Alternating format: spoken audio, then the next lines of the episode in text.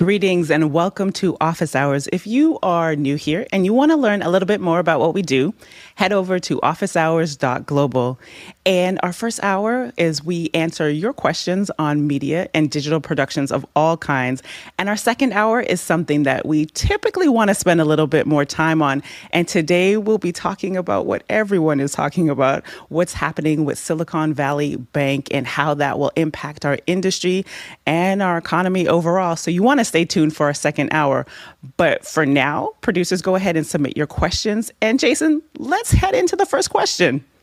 Absolutely. Brody Hefner in New York City writes in an Oscars broadcast innovation has QR codes linked to film craft info. However, ABC's closed captions placed above the lower thirds obscured every QR code. What's the recommended procedure for preventing this type of conflict? Bill?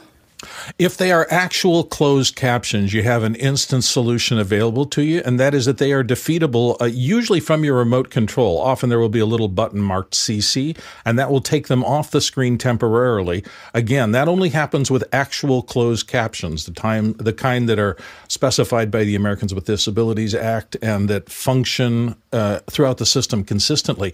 There's another thing that producers sometimes do called uh, open captions. If that's what you're dealing with, then you can't defeat them. And then it's up to a broadcast designer to figure out a space to put something like the QR code in that doesn't conflict with the caption space in the bottom.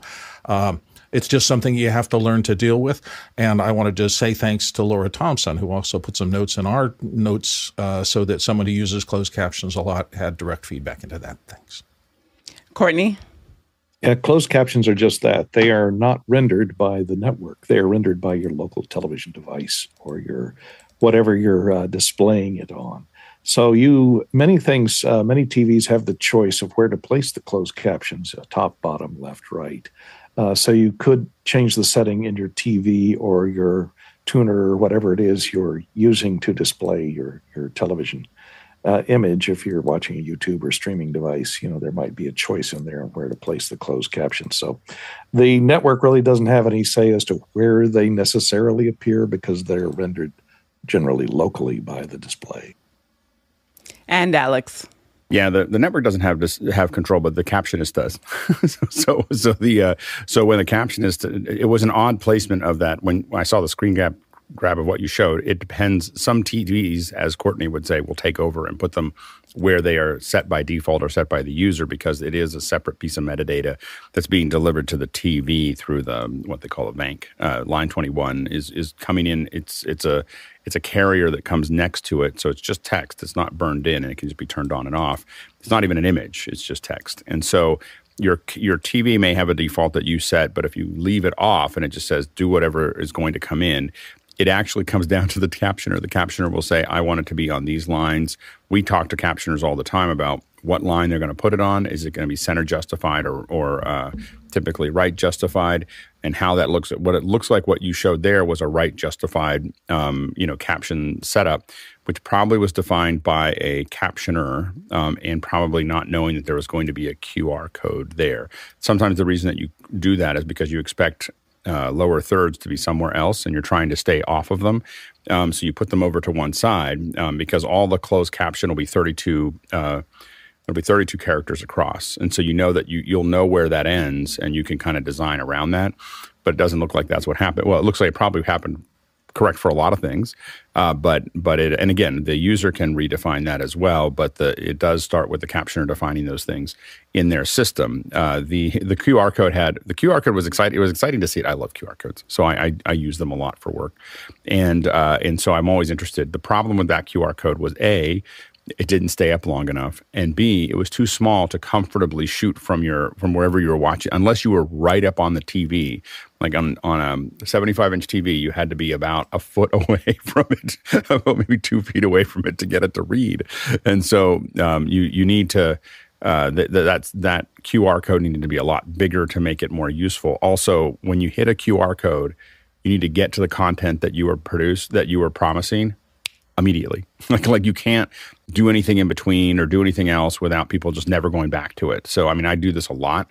You cannot start putting logins and all kinds of other stuff in front of it. That's old thinking. So what they did is they took a new idea and then they added all their old thinking to it. So when you hit it, you had this log into this and we're going to give you a bunch of text and all this other stuff that no one cares about. And then people will just stop using them and then they'll never use them again. Like it, it's, it's a, they, they didn't, it was a great idea that was horribly implemented.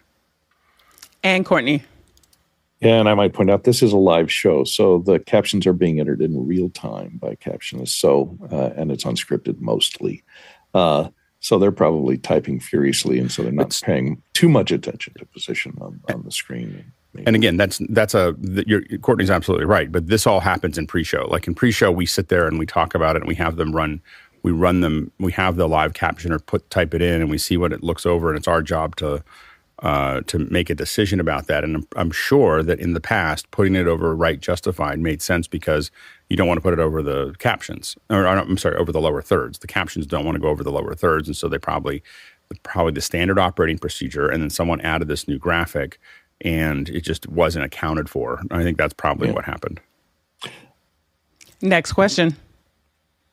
Uh, Daniel Goldstein from Baltimore, Maryland said, uh, Given a Mac computer as a dedicated live production appliance, to get the most bang for my buck between events, would separate non admin user accounts be sufficient to make sure non live background tasks don't interfere with live production? Jason?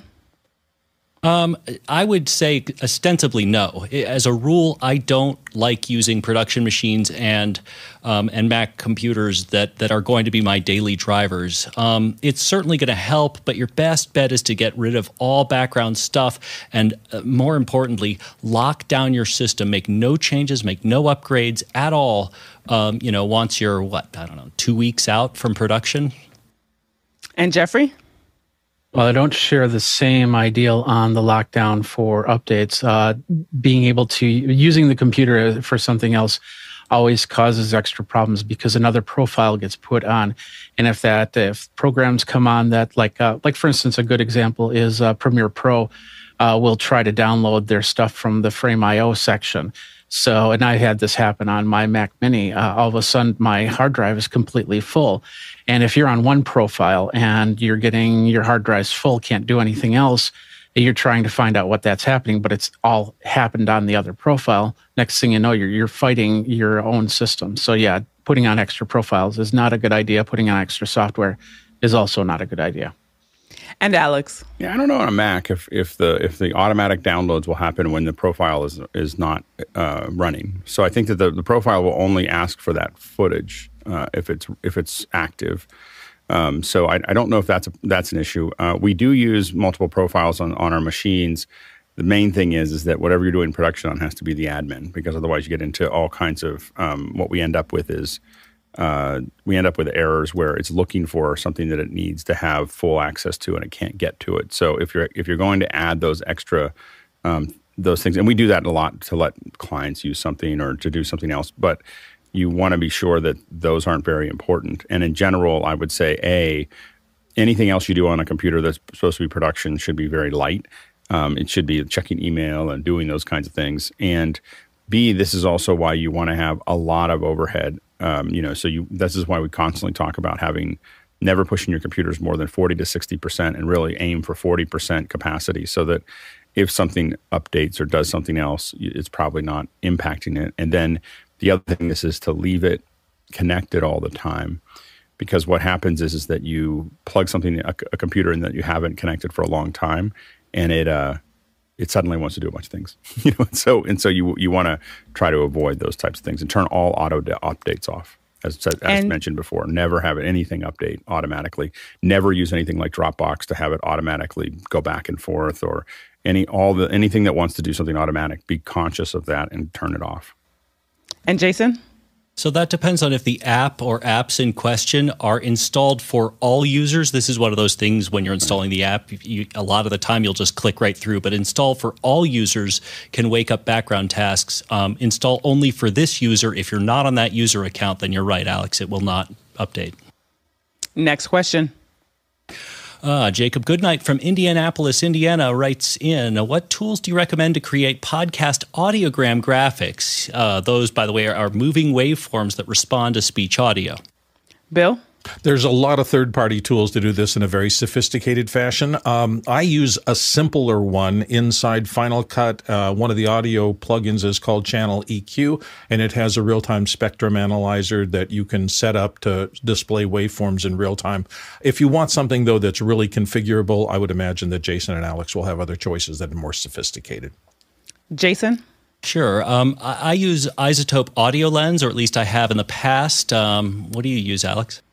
Yeah, so the one that, that I use uh, that I, I, had to build something that had to look pretty while it was while it was doing its thing, and it's called um, and I always forget the name of it here. Uh, v Vythm Vythm V Y T H M Junior. Vythm Junior is a music visualizer VU, and it does a lot of different things. But one of them is it, it can show things that are bouncing up and down. You can put it in a circle and what I actually did is I put it into a circular connection. I had to put it on a big theater screen, and I had to, you had to listen to the music, and I had to have something to listen to the music with. So I put it in a circle. But then what what happened was is that its renderer is a little aliased, and so I took that out.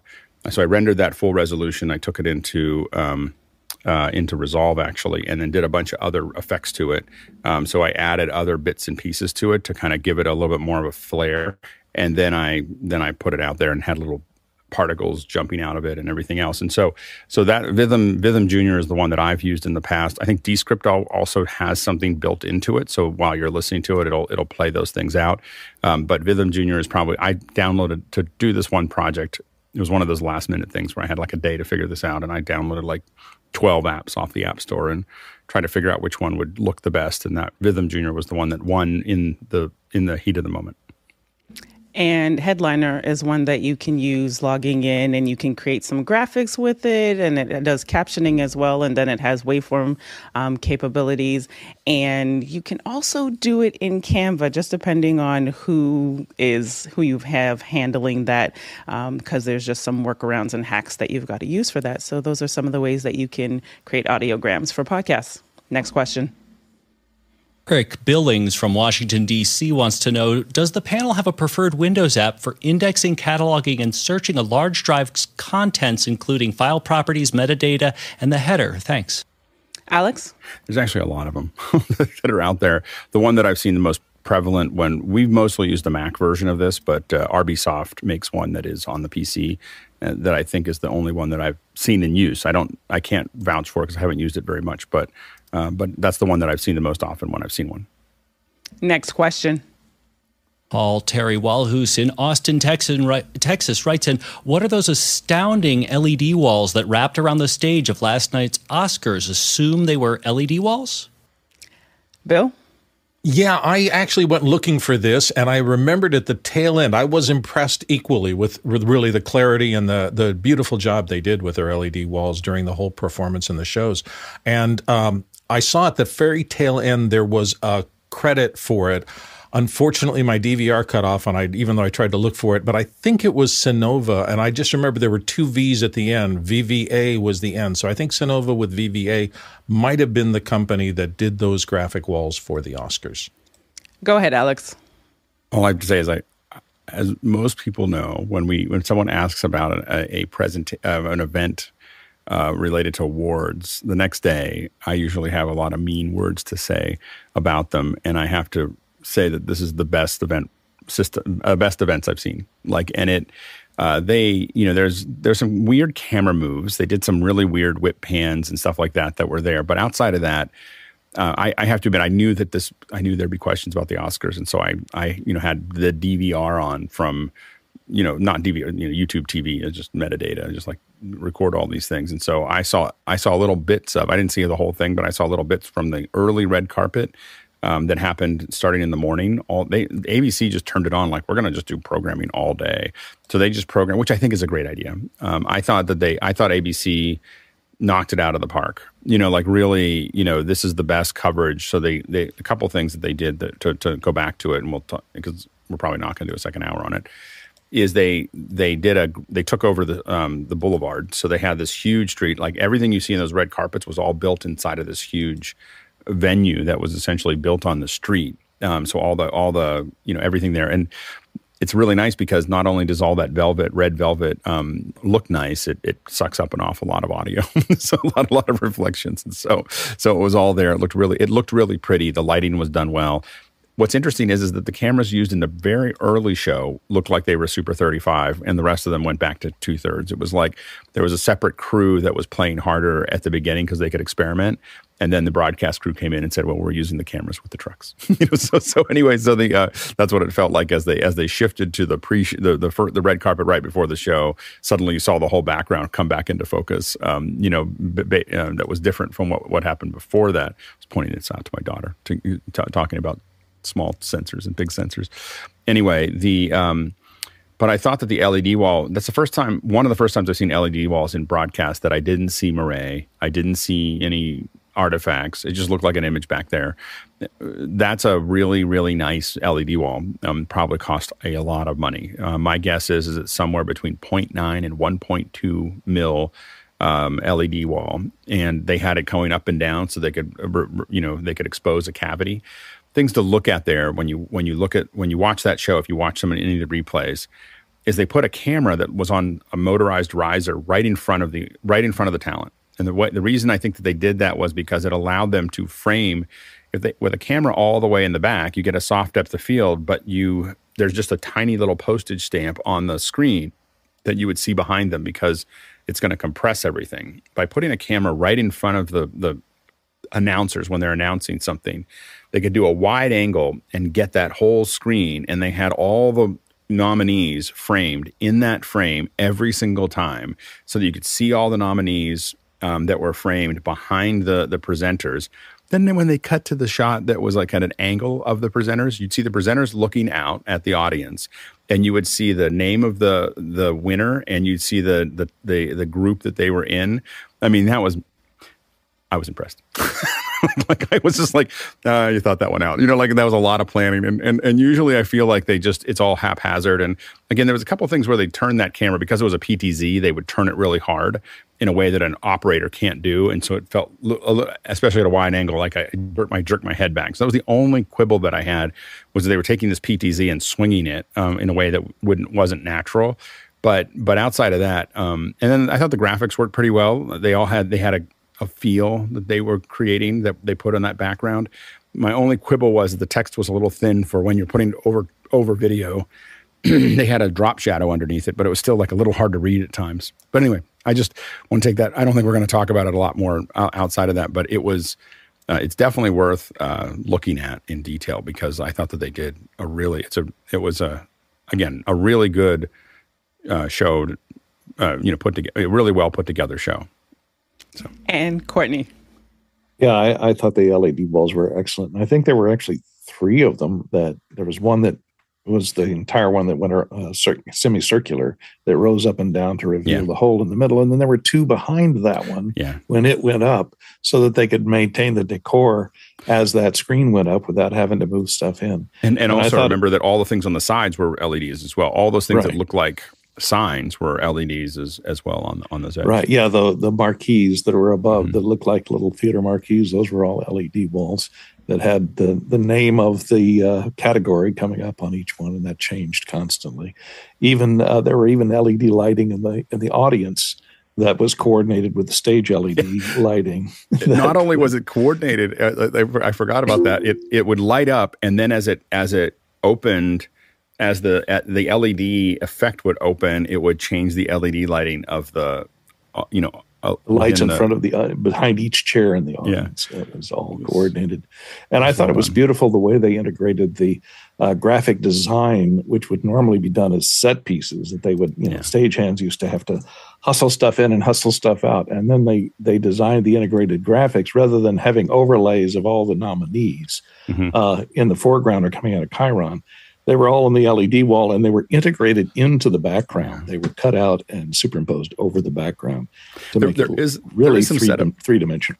Yeah, there is some setup, and and one of the things that was there was a comment on Twitter that popped up that was like, why did they cut? Because I I was I actually watched it because of the VFX award. Why did they cut the VFX presenters off only to go to a comedy skit in the crowd? Like, why did they cut these guys off from saying what they wanted to say, and then jump to something that was just what felt like filler?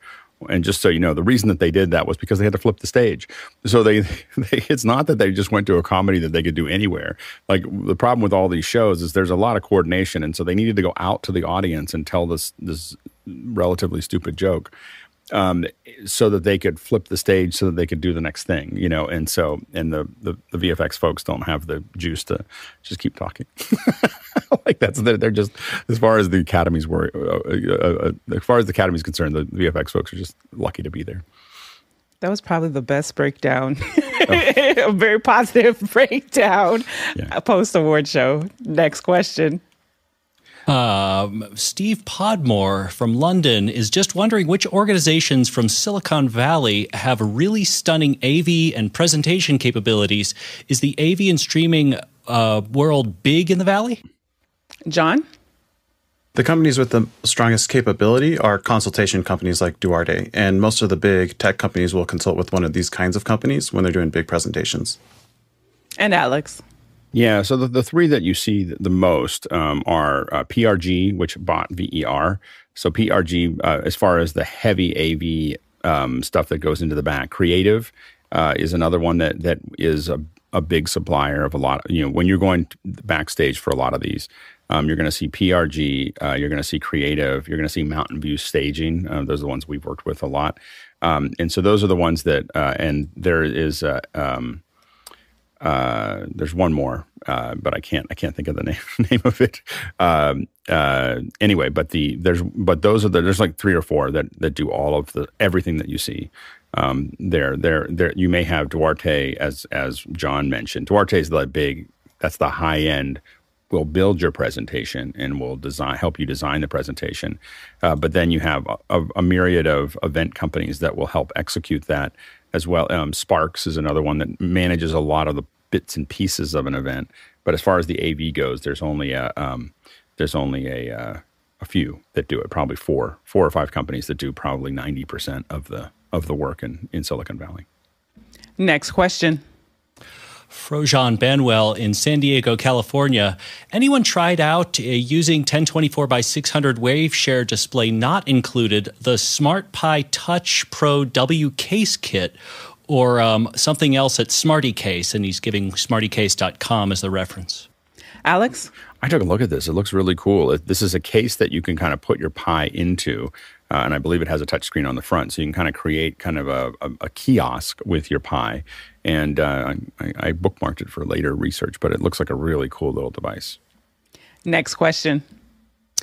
Um, Chirag Chatia in Dallas, Texas writes in anyone using Studio Binder, is it software to create, uh, it is software to create timeline and call sheets. Any other alternatives that any of you like? Alex? We tried it. it it's great. It looks pretty. It's easy to build.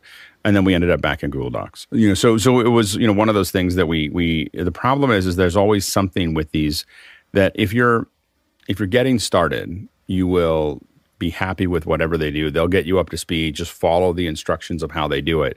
As you get going, the problem you get into is that as you start building more complex events and you've done it more, you want more things than they have.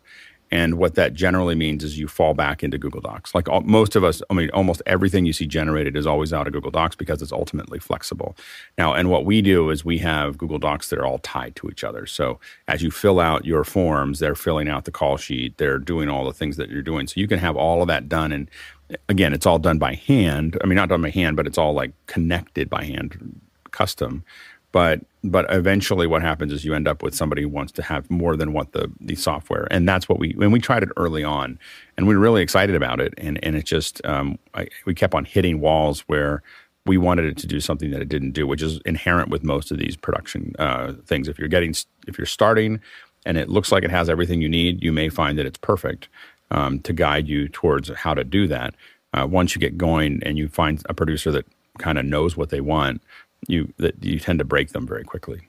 That's what I was going to ask. Is like, who would Studio Binder be good for? Is that someone maybe it's just people getting... getting started who haven't done okay. a lot of this documentation before, you know, and it it'll work great. It'll help guide you into putting the data in that you need.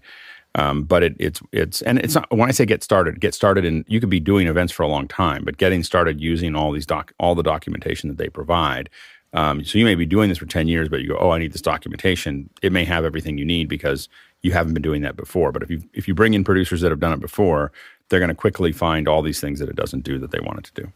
Copy and then that. you end up back in Google Docs because that's what everybody uses. Like that's like 90% of the 90% of the industry is sitting on Google Docs.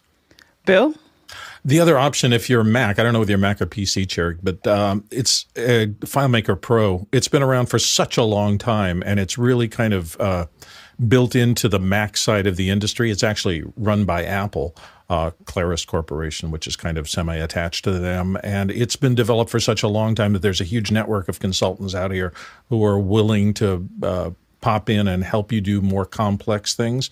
It's really kind of a semi relational database and it's very forms oriented and it has a lot of web links as well to things like iPhone uh, sub apps. So it can do everything, but it's another thing to learn.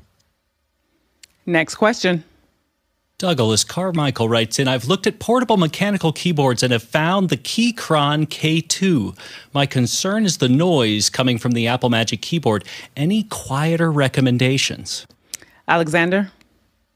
Yeah, that's a tough one because ty- typically with clicky keyboards, that is the trade off. You have more keys that have further travel, but they generate more noise. I, I own an Apple keyboard. It's it's very very quiet. I've also owned many uh, clicky keyboards, and um, they have very very specific use cases. I've never used this particular product, but I was looking at their chart, and it looks like the red keys that you can um, swap them out for are they consider quiet, but I would like to know how quiet that is. They don't seem to have any kind of decibel level or anything like that. So I guess you'd have to try it out.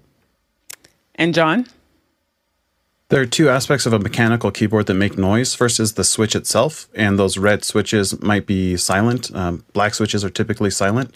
The other sound is when the key hits the base of the keyboard, that makes a big thunk. You can quiet that down with rubber gaskets typically. And for our producers, this is a wonderful time for you to continue to submit your questions for our panel before we get to the next hour. And you know what? Actually, you can also submit questions for our second hour now. So we have a lot of time to also vote up on your questions and see which ones make the show. Next question. That's what Vincent Alvarez from Bellingham, Washington did. He said, coming back from commercials, the Oscars were doing a slow zoom towards the host, then instantly the zoom jumped. Was that a purposeful effect or was it a mistake? It seemed to be the same camera, and then he's got a link directly to a, I would assume, a still. Courtney? Yeah, I didn't take a look at the still, but uh, uh, there were a couple of remote cameras on that. One was the Skycam, a wire based you know flying camera. And the other was the pedestal that Alex spoke of earlier, which was a PTZ that was uh, a robotic camera. It was on a robotic base and and pedestal that went up and down. And it could have been just a glitch in the uh, Zoom servo. Maybe it was an accident. Uh, he said there were some fast moves. I didn't notice them that much. That uh, maybe they were set on reframes and the TD took the wrong camera at the wrong time when it was doing a reframe. But uh, if it was in the middle of a long sweeping shot, I tend to believe that it was just some kind of mechanical glitch or RF glitch between a wireless PTZ. And Alex? And they did it every commercial. I think it was by design. like so, it was. Uh, I think after coming out of it, they come around. It's jib. It's a jib shot, and it's a jib. It's an man. You know, oper- a manned and operated camera, and it would swing down and then it would push in really fast. I think they were trying to add energy, but I will agree that it was one of the camera moves that I felt a little jarring um, in in what they did. It felt, it, I think, it gave it a little bit of a light feel um, on the camera, which I, I, don't usually appreciate. I like cameras to feel like they're big, heavy things, um, and uh, and have gravitas. You know, and so I don't think that they got that as well from that. But that, if you look at it, I think it, almost every commercial it came out with some big jib shot that then suddenly kind of zoomed in and then cut to the next thing. Next question. Alexander Knight from Vancouver, BC, Canada, and on our panel right now writes in What are the economics of shows like the Oscars?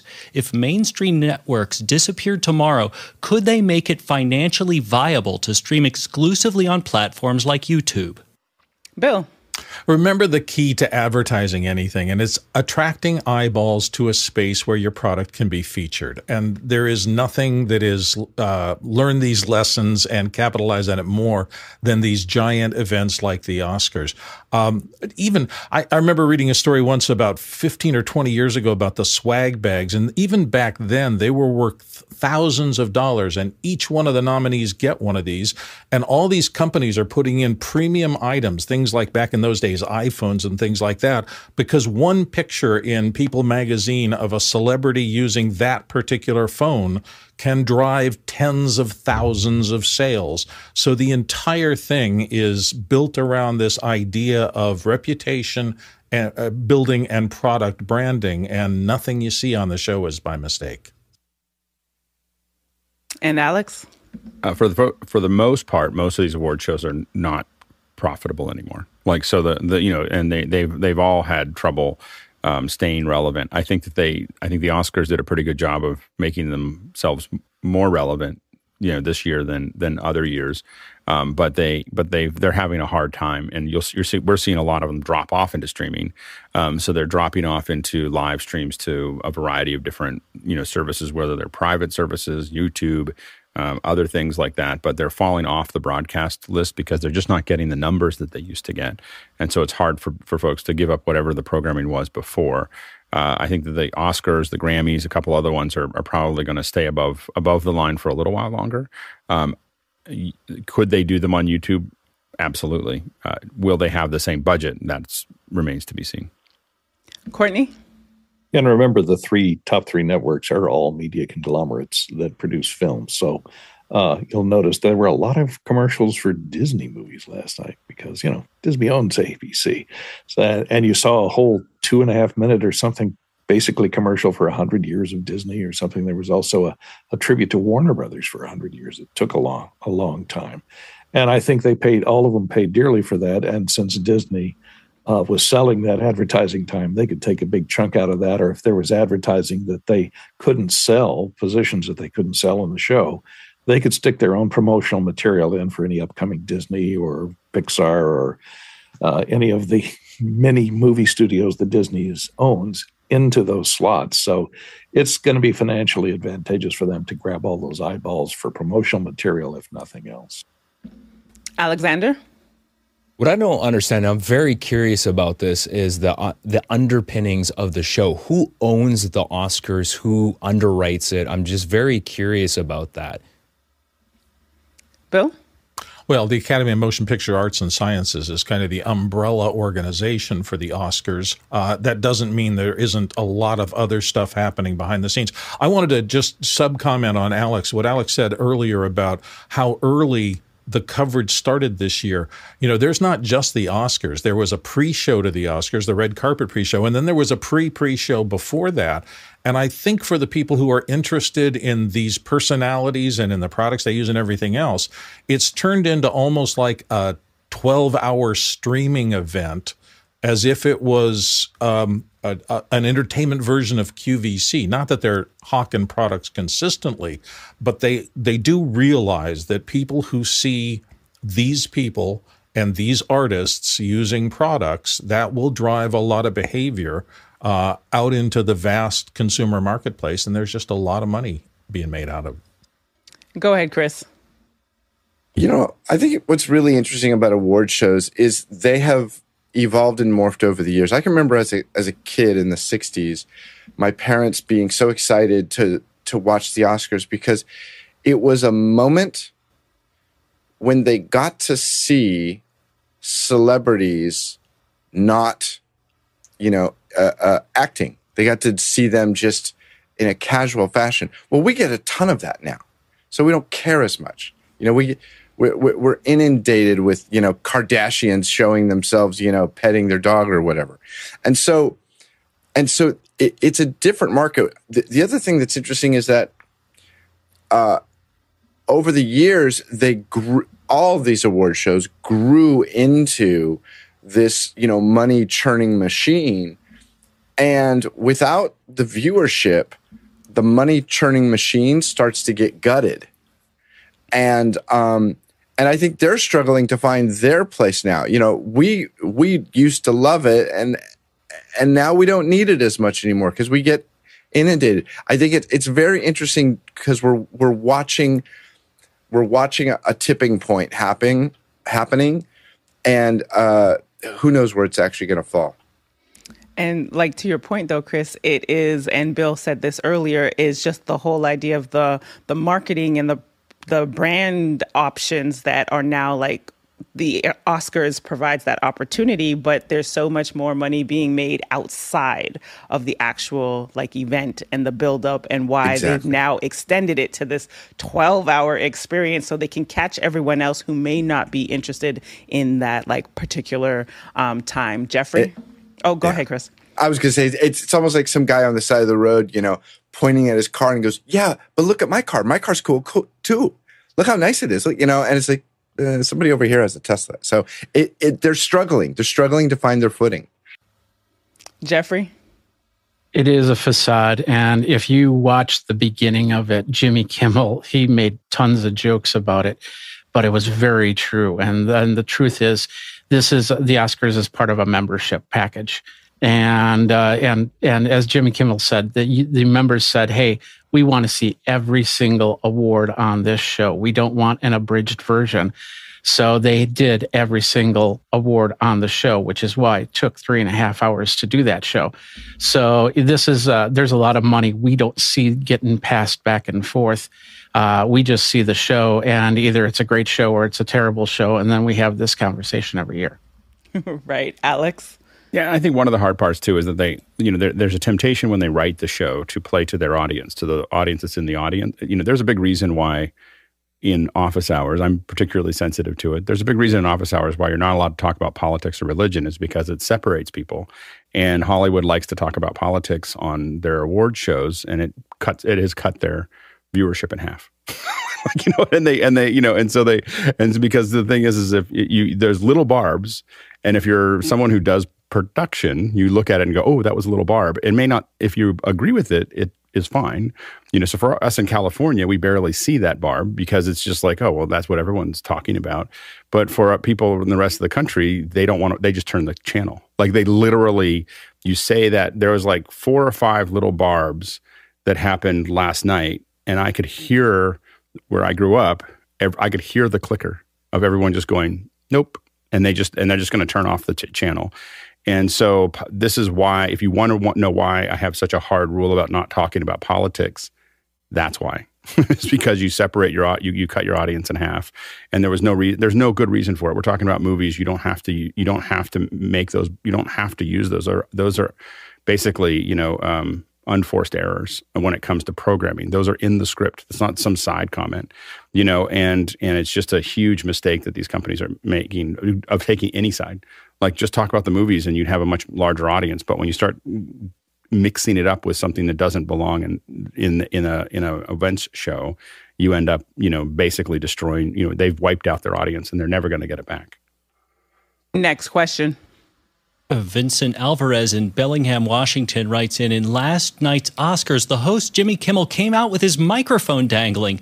What's the inside scoop? What could be happening in the control room? And what would be their backup plan? Courtney? Well, I, I looked at this picture. It's not really dang. It's only about an inch lower than it would normally be if it's in the clip and it's still in the middle of his chest. So it's not like it's covered up or obscured. So I don't think they had a problem with that until, and he is, as the host, is only on camera for a brief period of time. And, you know, the host really doesn't, other than the monologue at the beginning, doesn't talk for that much. I did notice that uh, the one sound problem that I did hear uh, was when he did the, the joke about the sound men. They were introducing the sound category, and he comes out with a sound rig and a fish pole and a 416 on it. he's got headphones on. He goes, "Excuse me, I just need 30 seconds of room tone here," and uh, which was a great joke. But when he took his headphones off, his headphones landed on top of the lavalier, kind of muffling his sound for the rest of that introduction. And there, I think they may have been a little bit panic, but there was really nothing they could do about it since he was on the LAV. For backups, if they have a total failure of a LAV, they have A2 standing in the wings with handheld wirelesses to run out onto the stage and hand to the to the person if their body packs go dead. And of course, they have the robotic uh, uh, double mic that comes up from out of the floor. They could erase that if he's at center stage. Um, all in all, I thought the sound was uh, horrific on the on the show. The background noise from all the fans. Maybe it was all those pretty LED walls that were generating so much noise.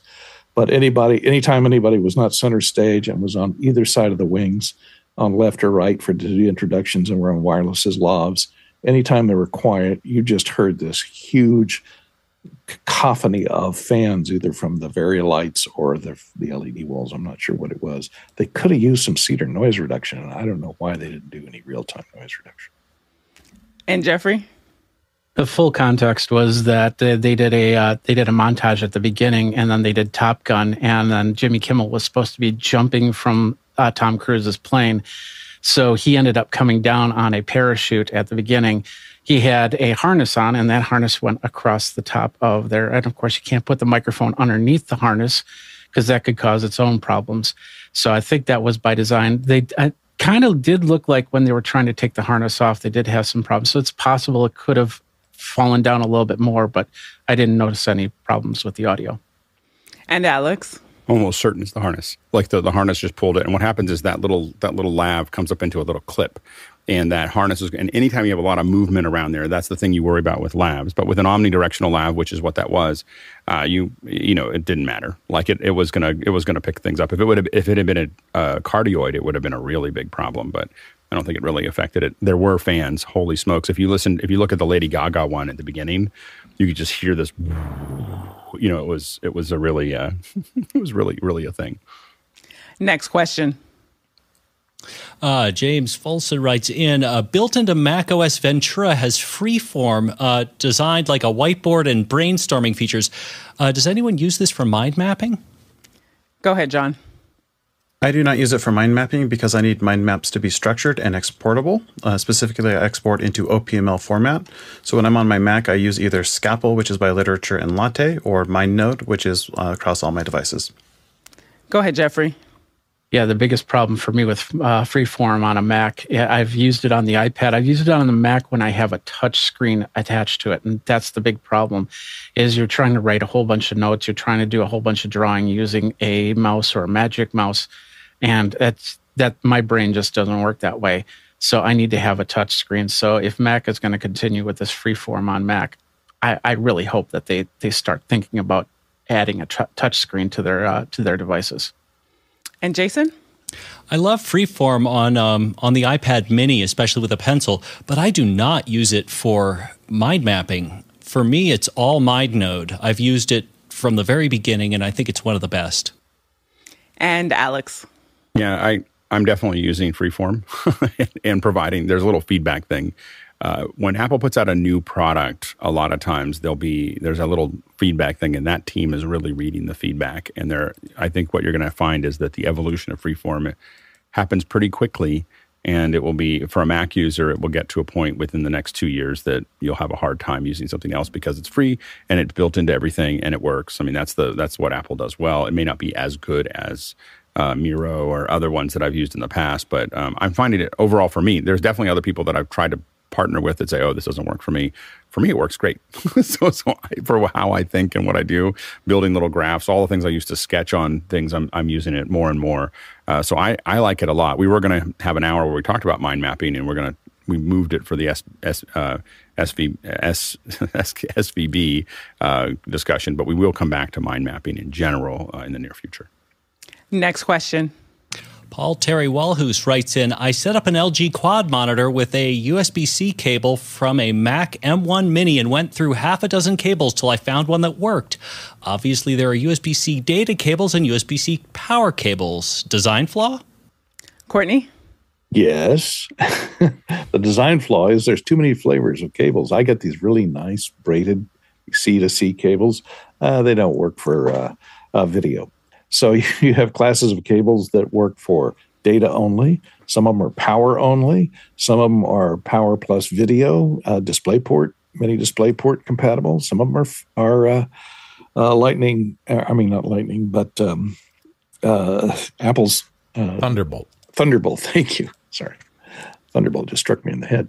Uh, Thunderbolt compatible, and you can't tell by looking at them. So you have to read the specs when you order them online if they're display capable or not, and if they're Thunderbolt capable or not, because Thunderbolt data is even faster than DisplayPort data, and it's even faster than data cable, and uh, and power. They almost always carry power, but they carry also two levels of power. They can carry five volts, nine volts, twelve volts, or twenty or nineteen volts. So it's a bit of a uh, uh, a minefield out there. Go ahead, Alexander. Can you imagine the meetings they had when they were designing this spec? This is an absolute nightmare. I deal with this all the time. The only, as far as I know, correct me if I'm wrong, anyone, but as far as I know, the the only way to guarantee it's going to do everything is to just buy the way more expensive Thunderbolt cable and just be done with it because it's uh, or you- you got to la- start labeling your cables too. That's another thing that I've done. And Jason? Alexander, you're dead right. In fact, this annoyed me so much that I just bought a whole bunch of these OWC Thunderbolt 4 cables, and they actually say Thunderbolt 4 in there, and I put a red tag on them, and they are the ones that I use for everything. Is it wasteful? Maybe, but my cables always work. And Alex. and there are some devices that don't work with Thunderbolt. And, and so, it- What? it- there, yep, there are actually a handful of devices that don't work with Thunderbolt. So you can't just be just Thunderbolt. Uh, it drives me a little crazy. What you're looking for, I believe, is the USB 3.2 version. You know, um, data version. I believe it's 3.2. Jason might be able to correct 3.1 generation 2, yeah. 3.1 yeah 3.1 generation 2 uh, those are the ones if you see them that they're ready for that, that they should be able to do everything that you want them to do uh, but that is the that's the only ones that i buy because they're the only ones that i know are going to be able to do all the things that they're designed to do um, I find it hilarious that the EU made this the standard. You know, like, like really? If you're going to pick a standard, this is the standard you're picking. This disa- this like total disaster of a, of a, of a standard um, is the one that you decided you were going to make everybody use. It's kind of it's it's funny in a horrible sort of way. And Jeffrey. Cables are built uh, for L- in LG's case. Cables are built for the use of the LG monitor, and most of the times they you you just throw them in a corner and then you forget that that's that's the cable for that that monitor or that device. I do buy uh, uh, Thunderbolt four. I also buy Thunderbolt three and USB C in six foot and under. And anything that goes more than six foot, I actually uh, got a couple. You know, like the uh, um, the optical USB uh, cables because they work real, uh, they work really well in most cases, not all cases. And for those watching and our producers, go ahead and submit your questions. And remember to vote upon your questions because those questions with the votes get the priority during the show. Next question. Joseph Mueller in Guelph, Ontario, Canada writes in Chris Fenwick, what is your experience so far with Sounddesk and is it playing nicely with loopback and audio hijack? Go ahead, Chris. I would like to answer this question, please. Uh, so um, here's what I could tell you. I'm really enjoying it. I'm really glad that uh, uh, Alex mentioned it and it got got something spinning in my head. I just want to show you uh, really quickly. Uh, so here's here's the mixer that I've built, and essentially what I've done is I've brought in the apps that I want to be able to control. This is the volume to my head in my headphones here. And for so for example, up here it says here's Unity coming in on channel 6 and if I ask Mickey to talk to me, go ahead Mickey talk to me. Okay, so that's my that's my uh, intercom coming in just on my left channel because when it comes over on just one ear hole, it's easier for me to uh, to go. Oh, something's different. Um, and then another another cool trick that I did is I brought in all my browsers here. So I don't need to necessarily distinguish between Safari or Chrome or, or, or whatever. And the way I do that is through um, Loopback over here. Uh, my channels three, four, that's Chrome. See, that's patched in there. But if you look very carefully, there's actually like, oh, somebody's doing a Y adapter here. And that's because Safari is also patched in there. So that's kind of a cool little trick I did. And then these are basically the things that I might want to um, play over Zoom. And how do I decide whether or not I want to play it over Zoom. Well, what I've done is I have uh, like the aux send. So as an editor, I'm going to come here and I have a post fader feed of these two channels going out to aux one and aux one two actually is here, and I call this aux to broadcast. Uh, and that is muted. And the reason that's muted is so that I don't accidentally send it out to Zoom right now. Uh, later, when I'm editing, I might want to do that, but right now it's muted. And because it's post fader, that aux is post fader, if I turn it down a little so I can hear my client talking over something while we're editing it, it goes down in my ears and it also goes down in theirs. Um, I also, about what was it, about almost 20 minutes ago in the chat, I posted a link to somebody. And, and when I got into this, I was like, oh, well, you know, clearly I'm the most unique person on the planet. Nobody else is doing this. Well, that's not true. Uh, there's a guy who did like a really fantastic tutorial on how to set up basically the same thing.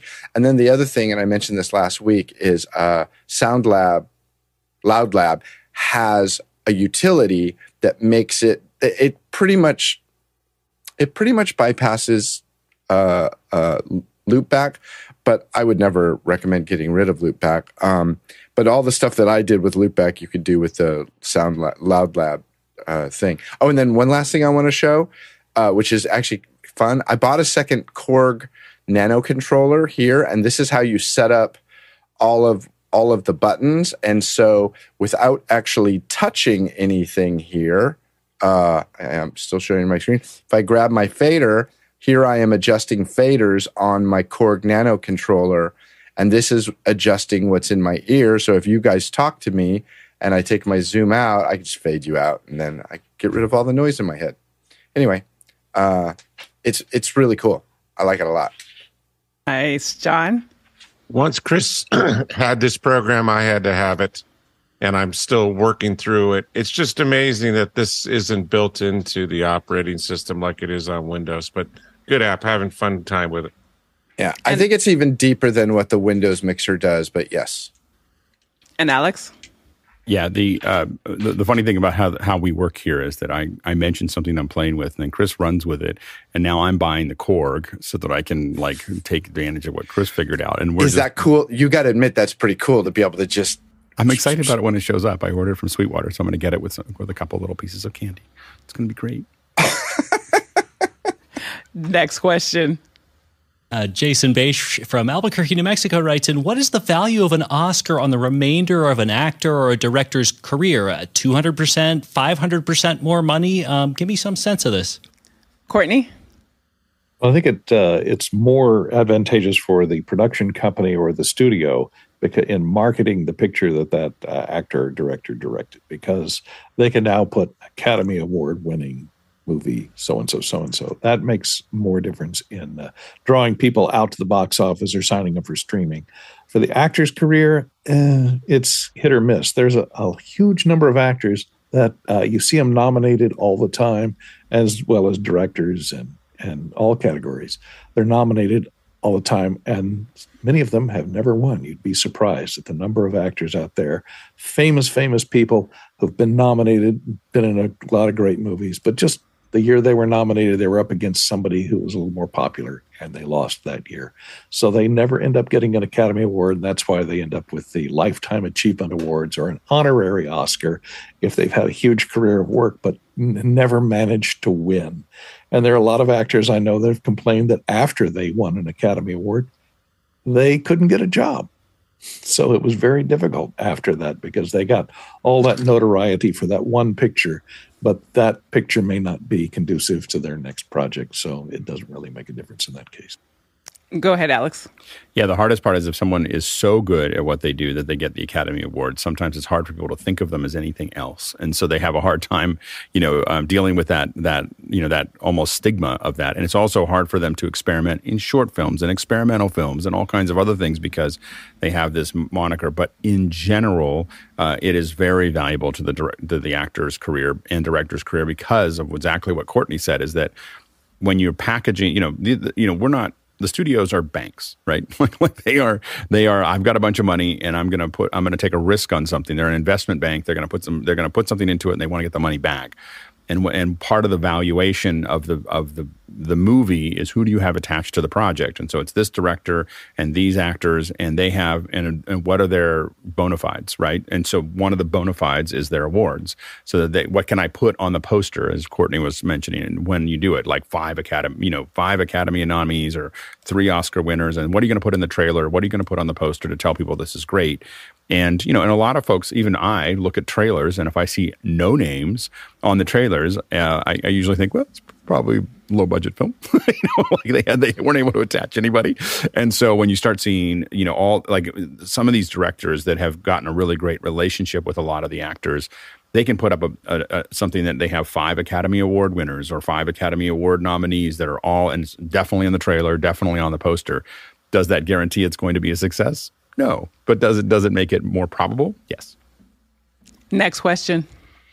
Frojan Ben, well, from San Diego, California, writes in Have only used Discord on iPhone and PC, not much of a hit on the CPU. Would it take a heavier hit on my Mac Mini? Heard it suggested in a recent show that it could be causing a problem. Go ahead, Alex. I think the jury's still out on what's causing the problem. Um, it takes up so little of, at least on my computer, uh, that I, I, run it all the time on all my computers, but they're all M1s. Um, so I don't know whether it's an Intel thing. I mean, Electron apps tend to be a little bit of a hog when it comes to this stuff. So it could be um, Intel chips on, on an M1. It doesn't even show up in the top 20 list of, of usage. Bill? Yeah, I think it might have been my circumstances, and I, I was I'm thinking still in the back of my head it may have something to do with Discord uh, that I'm having some trouble with audio lag, but there is no causal relationship that has been established between those two. And I want to be really clear. The fact that we think that something might be a factor doesn't mean that it is. I could have been entirely wrong in that presumption.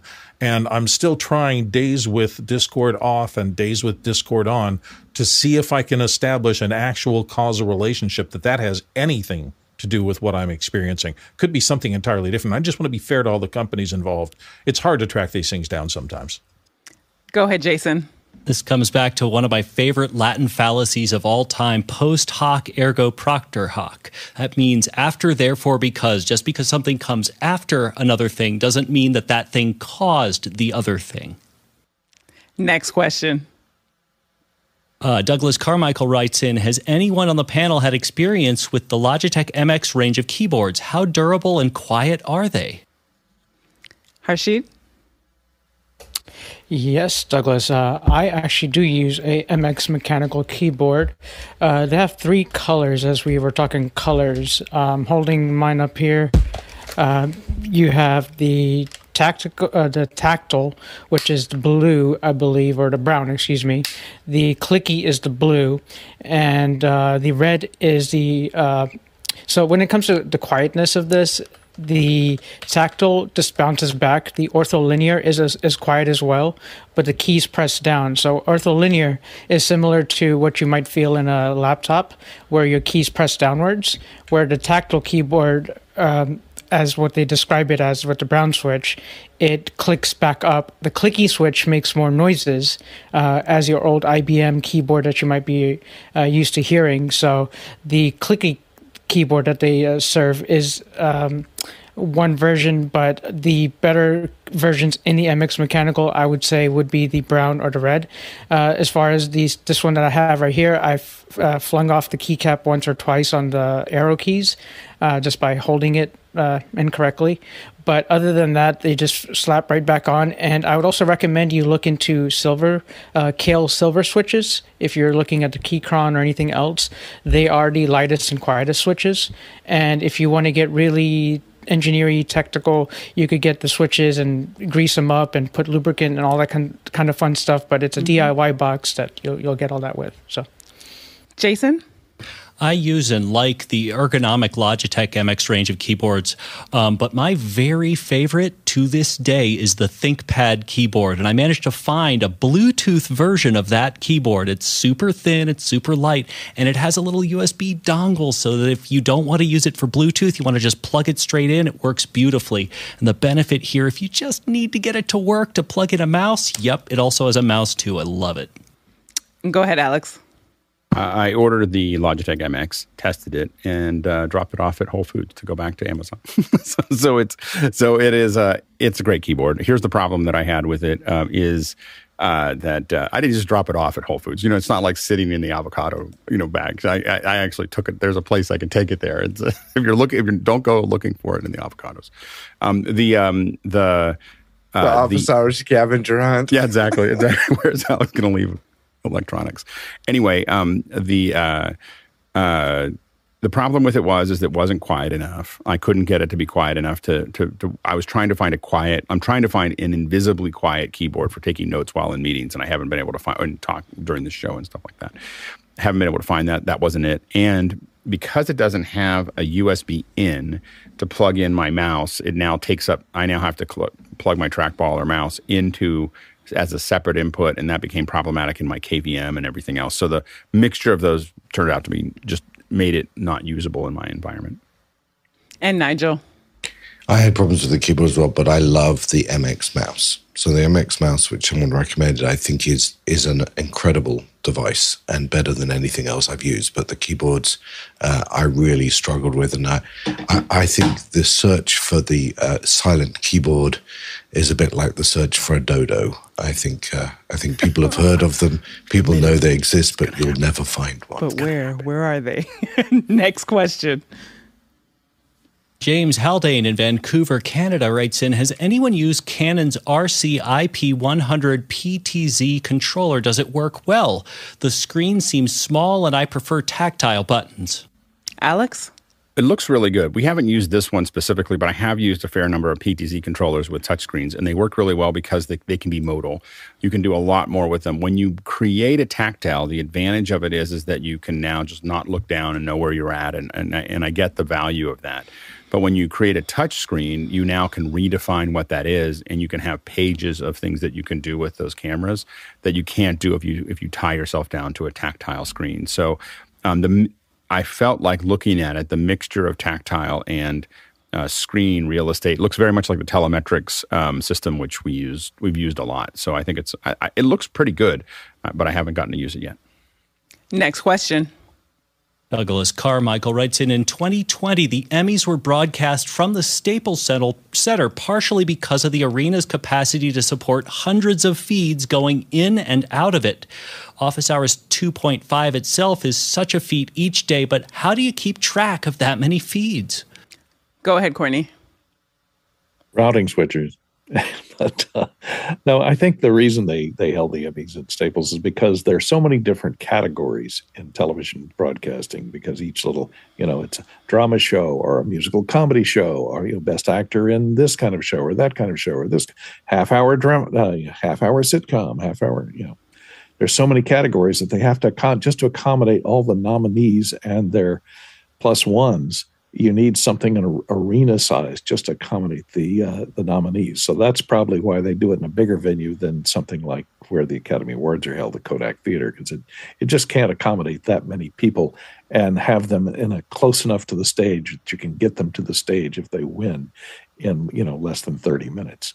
So. Uh, I don't think it really has anything to do with the feeds. They use the big sports trucks a lot of times for these events that uh, are all set up for uh, plugging into an arena and accommodating all the uh, hundreds of cameras that they have, or at least 20 or 30 cameras, maybe 40 cameras that are manned and a lot of PTZs, you know. So I don't think that's necessarily consideration.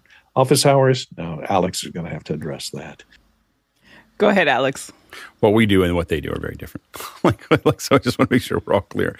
The state, I, I, have a fair bit of experience with most of the facilities in, in LA, and the Staples, Staples is a much easier to get a lot of bandwidth out of. So there's a lot of dedicated fiber that goes in there because of the sports arena.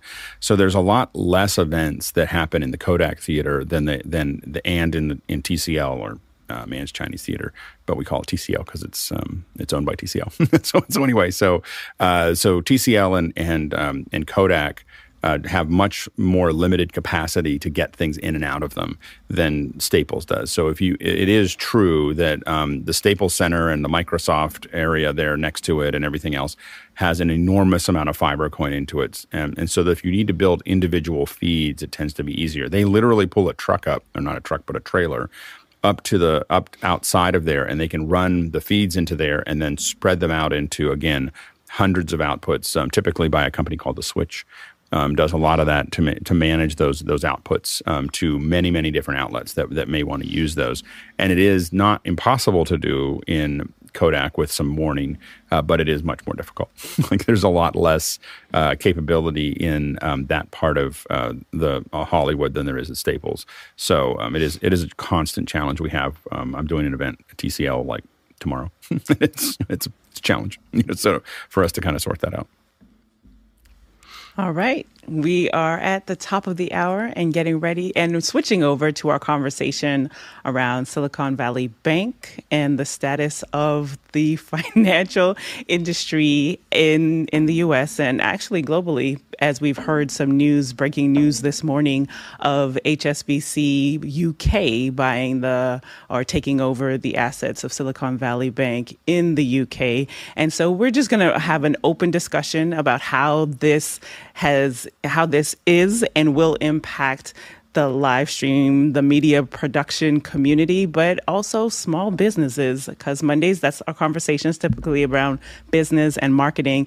And I know once the news hit the fan last week, I'm a part of the founder startup community. Um, I've been in JP Morgan's Chase's um, Founder Catalyst program, and those are those kind of programs that help startups get ready to actually go for funding and investment. And that uh, all founders that was the news last year of how it would impact many of those uh, and for those of you who are unfamiliar with what's taking place silicon valley bank their most of their deposits and their clients and customers were were startups, were um, VCs and, and angel funds, and once they were at a loss or recognize that they had a lot of their um, a lot of their funds were tied up in bonds that they needed to make some moves quickly, especially with the in the way that the interest rate was going. And many customers, once they heard the news that Silicon Valley Bank was in trouble, that, and this is a really high, high level explanation. And as we'll go through the rest of the panel, we'll give more context around that. But once the word got out that they were in trouble, people started to pull and pull with it. And Alex, you want to jump in? so let's, talk about a little bit, a little bit of background here. Um, you know, the reason that that I and I asked Liberty for permission for us to move this uh, to to this morning as opposed to what we were going to talk about, mostly because I thought that you know, when there's a lot of adrenaline, when the things are moving, is a good time to learn. You know, it's a good time for us to look and learn and, and figure things out and, and and work through those. And and so um, I, I, think that it's really uh, it's really useful for us to pay attention to it. Now you may say, well, I'm a AV, you know, I do AV or I do events. Well, this may affect your clients. Your, um, you know, it, it, affects your clients. It affects, you know, we have to pay attention to the rest of the world, and we have to pay attention to these financial systems because, you know, that suddenly there's a lot of people that almost lost their entire livelihood and all their employees, and everything happened in a couple days. And these are things that people were talking about for a while. Like, like, so this is not something that just happened in a day. This is people were talking about, oh, there's a, you know, there, SVB was coming up as this is a risk factor. And let, us explain a little bit about that is that the reason you go to SVB, and I'm, I'm in the beginning of a, a funding round. And so I was talking to an advisor and they're like, you're going to take the money and they're going to put it in SVB. like, like, I don't know if they'll say that today, but they said that a month ago, you know, and, and the, uh, and the reason for that is that it, it, has all the special specialized instruments for startups. So what they did is they specialized instead of being a bank that does everything for everyone, they really specialized in in all over the world providing um, you know the resources and the tools. Like I, my company. Uh, when I had one was uh, in Bank of America, and the reason that that was there is because I was terrified of small banks. you know, I was like terrified of like a small bank doing something weird. The problem with Bank of America as a as a small company is you are like a little gnat on their back and they don't you know if you go under it it doesn't even show up on there it doesn't even show up as noise. And so they just don't care about you that much. Um, and so when you're on a, in a large bank you have a hard time getting any attention. So you go to a small bank that specializes in what you do. And also regional banks do really really well because they specialize in their region or in a specific vertical. The problem with that vertical of doing that is that is that you now have a monoculture. You have a lot of people doing the same thing in your bank, and and and that means that if something run, if something goes bad, it goes bad very quickly because it's not like well you had some farming assets and you had some other people and some people had brick and mortar. Everybody in SVB or almost everybody in SVB were all startups, and that has two problems. One of those one of those problems is is that they they have a very specific way of using the money. Another problem is is that they are very tech savvy, which means they can accelerate movement very very fast because they're all they're all in the tech sector, and so they can do things very quickly. So the issue is is that um, you know we have zero interest because we made a bunch of bad decisions about housing 30 years ago. it also what happened yet last week started 30 years ago.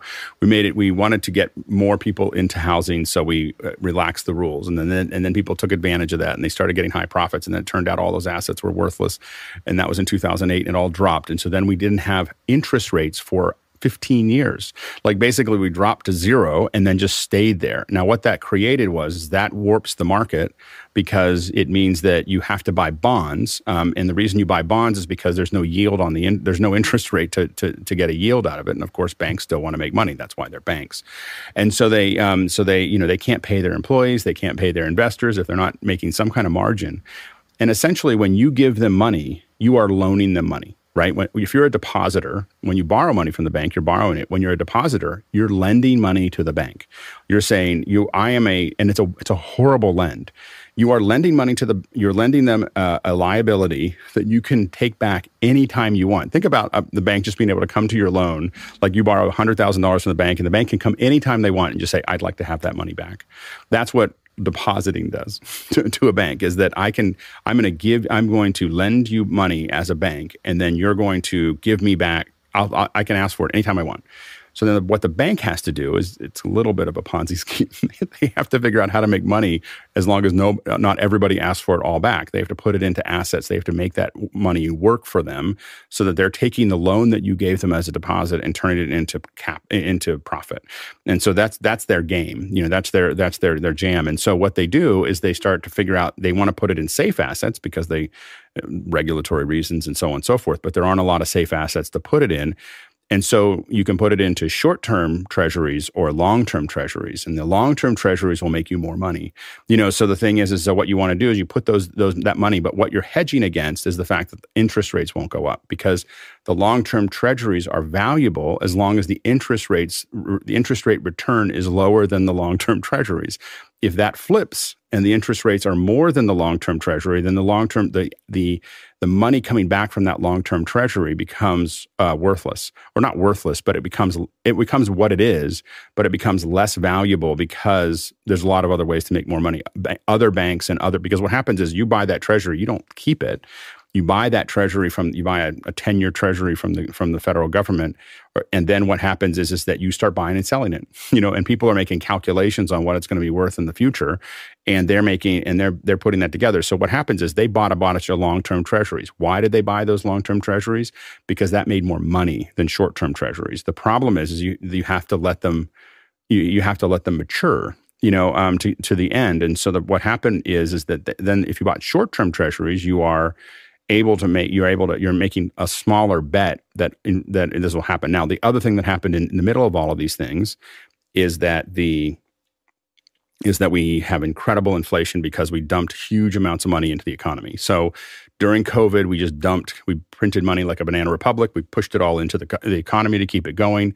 It then overheated, and then we, and then the only way, the only tool we have left to fix that problem that we created by dumping money into the economy was to increase interest rates to try to slow the slow the it's basically like curving back after you've gone a little too far over one side and that started to flip this bank it could flip other banks this isn't the only bank that has this and and basically talking to folks that, that I know that are in banks that they were like, someone should have seen it. like this is not like they had a huge amount of assets that were sitting in long term treasuries. Um, and a, a, you have to have the liquidity of your of your backing be very close or have the ability to turn it back over if someone asks for it.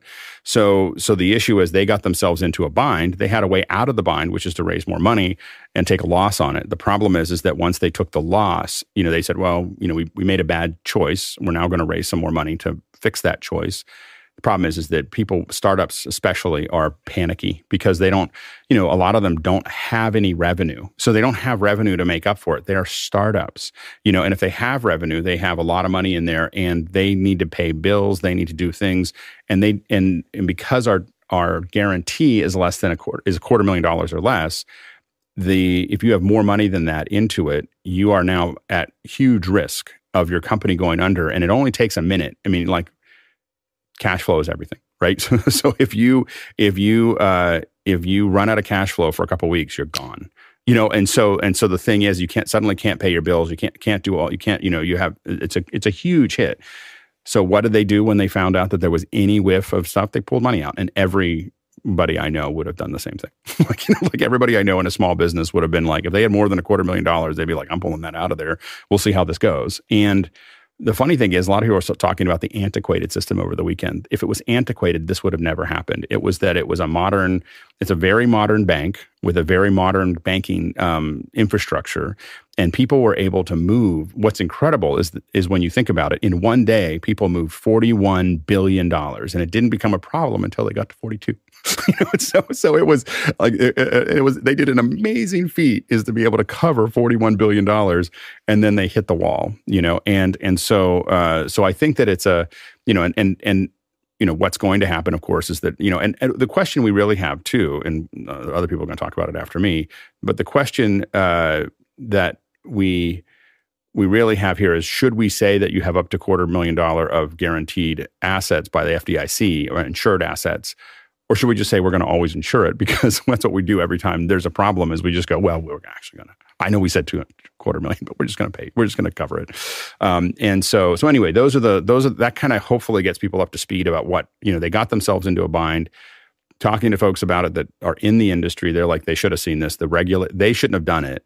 And the regulators should have definitely seen it and you know that you know this is not this was a it, you didn't need more rules um, in regulation a regulator should have absolutely seen that they had gotten them. They, they weren't stress testing what was going to happen if interest. What they weren't doing is running stress tests against interest rate increases.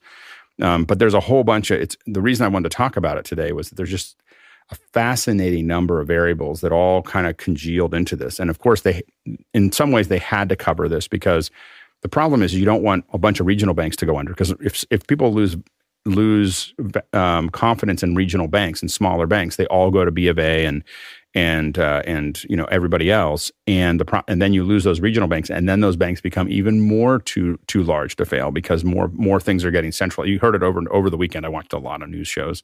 They kept on saying we don't want to see more centralization. We don't want to see more centralization. We don't want to see more of that centralization. They're terrified of more people going to the bigger banks and not using these regional banks, and so they had to figure out a way to solve that. Okay, John. Uh, yeah, I think I'd slightly disagree with Alex that it wouldn't happen in an antiquated system because it did happen in 1929. But um, regardless, I'm going to zoom out a little bit. And, and the act of corporate finance is the act of pricing risk. When something's riskier, it either costs less money or you get a greater reward on it. And the prob- one of the foundational problems to this particular crisis is treasury bills started being more valuable. You got a higher return with less risk than some of those bonds and sorts of things. And so the bank itself its own assets were not valuable assets to be able to sell to get money because banks aren't required to hold 100% of deposits on hand. The Fed requires banks to hold a certain percentage of their money on hand, and that's usually enough for people to withdraw their money. In this case, because people panicked, they all started pulling their money out. The bank ran out of money. The bank didn't have a way to make that money back to give to its creditors, and so that created a panic. And normally, the Fed does a couple different things. One, they set the deposit amount banks are supposed to keep. They also set the, the and they use that as a way to set interest rate, rates. The other way they do it is by buying and selling a treasury bills. And when the bank or when the Fed, excuse me, sells treasury bills, it puts cash into the market, which lowers the price of cash and lowers interest rates. When they buy it back, it reduces the total stock of cash out in the market, and that in- increases interest rates. So the Fed was increasing interest rates while, in order to, to help um, react against what it had done during the pandemic. During the pandemic, it lowered interest rates to help keep money in the system to keep the system going. And then that caused inflation because the price of money went down, it was less valuable. The way you combat inflation is you raise interest rates. So the Fed started doing that. That caused the treasury bills to be worth more money than those bonds that Alex was talking about. So that created a very risky situation for this bank. And then the second part is the FDIC. The FDIC is an insurance company. And what insurance companies do is they distribute, distribute risk across a large group of organizations. They take a premium and assume that they're not going to have to, they're going to make money on the premiums or spread it out over smaller risk pools or larger risk pools, excuse me. And the reason why it's so important that the Fed stepped in today and said, we're going to back all this money, even though it's beyond what we normally insure, is because if those regional banks start, if other if this bank crisis caused other people to panic and pull out of their banks, then the other banks don't have enough money to pay off their creditors, which causes a greater panic. And it becomes a virus that spreads across the banking system. And then the FDIC has to pay everyone's insurance claims instead of a few people paying more insurance claims. So the purpose of saying we're going to go ahead and insure all of the money in these two banks that the FDIC did, it was to prevent the spread of the panic to make sure they didn't have to pay out claims on all the other banking systems. Go ahead, Chris. Um, I think that if more people really understood how banks work, they'd be a lot more uh, reticent about putting their money in banks. Um, but the one thing I want to say about uh, uh, what we do, some of us, I know I do. I can only, I guess I should only speak for myself. Is um, I I help our company. We help companies communicate.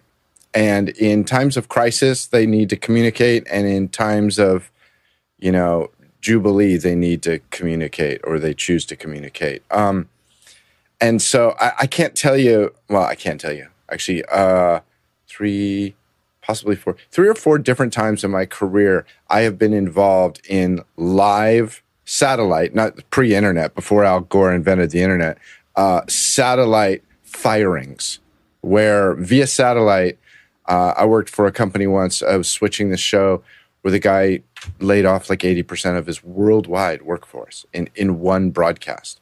And I remember looking at the director that day and, and I was just like, wow, at least we still have a job. And, and I'll say, as crass, yes, um, Fenwick, uh, it's um, w- when you're communicating everybody has a message to get out. And when you and for for what we do and we help them do that it is a bit of a job security. Think of think of the difference between um uh i don't know levi the, levi's the, the what was his first name? Bob levi. Uh um making jeans and selling jeans and say uh uh gold mining equipment to the, the gold miners in 1849 in california good business to be in because it was at it was the entry level thing. If you were selling opera tickets in, you know, Concord, California 150 years ago, not as big of an audience, right? So w- when you're when you're at that kind of ground level, there is a bit more s- stability in the work that you're doing. And uh, Liberty, you had mentioned earlier, you know, is this going to affect our business? Uh, it might. If your business is selling opera tickets, you know, uh, w- when people don't need that, it, it might be harder. If you're at the ground level, you know, like what I do, helping people communicate, it's it's a pretty good business to be in. Go ahead, Nigel. Yeah, so I think it's important to understand how difficult this was for a bunch of small companies. And Alex touched on it, and you saw the phrase used uh, over the weekend an extinction event that for uh, some of the Silicon Valley startups, had something not happened, they would have ended. And that would have cost livelihoods and jobs and things like that. So the, the word extinction, I think, is is quite an aggressive word, but I think is an interesting word for a lot of small startups who uh, may have been told to put their money in Silicon Valley Bank by uh, the people who provided them or who just trusted them. So I, I don't want to underestimate the importance to the small businesses of what's going on there. I also would recommend be careful of believing one simplistic reason for this. You're seeing a lot in the press of it was A or it was B. This was a series of uh, issues. Uh, it was a complete failure of the management team. Uh, the one thing about the bailout, it is a bailout, I'll discuss that in a second, that I don't like is that I think it clears the management team. And I hope that there's a level of accountability and we should hold ourselves and the people we work with accountable. Um, for, from a business, you know, for our business, we have, you know, a certain amount of cash we have to keep to pay bills, to, to cover our loans and stuff. This raises a lot of interesting questions because you could say, well, you know, if FDIC is 250K, then I'm going to distribute all my money into different banks at 250K each. Well, we keep between seven and $10 million of cash um, at any one time. And uh, that's just not a practical answer. And there are bank charges and there are all sorts of things. So there really is a risk management thing. And you need to make sure if you are a company of any size that you are using a professional risk management. Uh, I don't know that Silicon Valley Bank's risk management would be a group I would use. They didn't have one. Someone left. Right. They- they- well, a year ago. okay. Well, that that might be part of the issue, but I think for your business, however big however small, this is a subject you should talk to your accountant about. Th- This is something you do have to think about, and uh, it might be just one of those things you assume you don't need to, but you really do. I want to make three other quick points, and uh, I'll I'll stop if I'm touching what uh, Chris would call the third rail. I, think there are there are a bunch of other things around here. Somebody is going to pay FDIC as an insurance company. As we use our banks, we pay the premium that they pay off. So the the idea that there's nobody going to pay for this, there's no magic money coming. So I think we should be careful of of, of believing uh, that. That second of all, um, uh, there's a whole bunch of questions about crypto here that are going to come up. Them, uh, both Silicon Valley and Standard and other people are in the middle of a bunch of crypto stuff. And this will have a knock on on crypto. And there's a conversation about why the Fed and other people don't want crypto s- to succeed, or if they do or they don't. That might be interesting. And finally, Alex and I had a, a sort of tweet conversation over the last couple of days. Um, I believe that uh, Silicon Valley is not the future of technology, but the past. And I think this will start to accelerate and we'll start to see a diversification both uh, technically and regionally and economically away from California. I have very much the same sentiments as you, Nigel, and I started to say that at the beginning um, of the hour. of Just the impact that this has had, this has had on the startup community, and it's not just in the Valley. This is across the U.S., especially here in Atlanta. The number of organizations that have been constructed to help startups, to help founders. There, women, the number of women who get funding, the number of underserved represent underserved businesses that get funding, and Silicon Valley Bank was one of the top leading banks that help to fund and help to fund these programs and to help these small businesses and help these startups. So to see, you know, something like this happen to what are they? They were the 16th largest bank in the U.S. The impact that that has to to funding like small businesses are are. Uh, the the largest group of of business creators and funding people who for job for job creation for innovation. So just really seeing how that has been impacted. And i know that there was um, there was someone from etsy you know etsy had their funds tied into that. So now you have etsy sellers who are having issues with being able to pay out or for their operations. So just really want to underline i know that we are having this conversation of the fdic and the larger impact and how that trickles down, but then the the trickle up effect that is happening for small businesses. And um, I think it was um, John who mentioned the fear factor now. And how that's going to play into what happens in the future. And then also, hopefully, we'll get into this conversation a little bit later of so, what, what are the the products that need to be created because that doesn't mean we stop funding startups. We don't stop the the money and the cash flow to help the innovation and to help job creation, like what happens there, which that part of the conversation is highly impacts our community because when we have these conversations on a Monday, people are saying, you know, I am currently working here or I'm a freelancer and I want to step out and do and start my own business. These this is why this conversation is happening today and why it matters for our community because in order to scale, you need funds to do that. So, um, going on to Jason. Um, I want to zoom out a little bit. I, I wrote a thesis um, as part of a, a, master's degree a long time ago on this, and my, my knowledge specifically to this case is um, not great. But I, I want to point out a more of a, a larger kind of a pattern here. What happened, you know, for better or for worse, is not necessarily wrong. What's different about this is that it is a bellwether.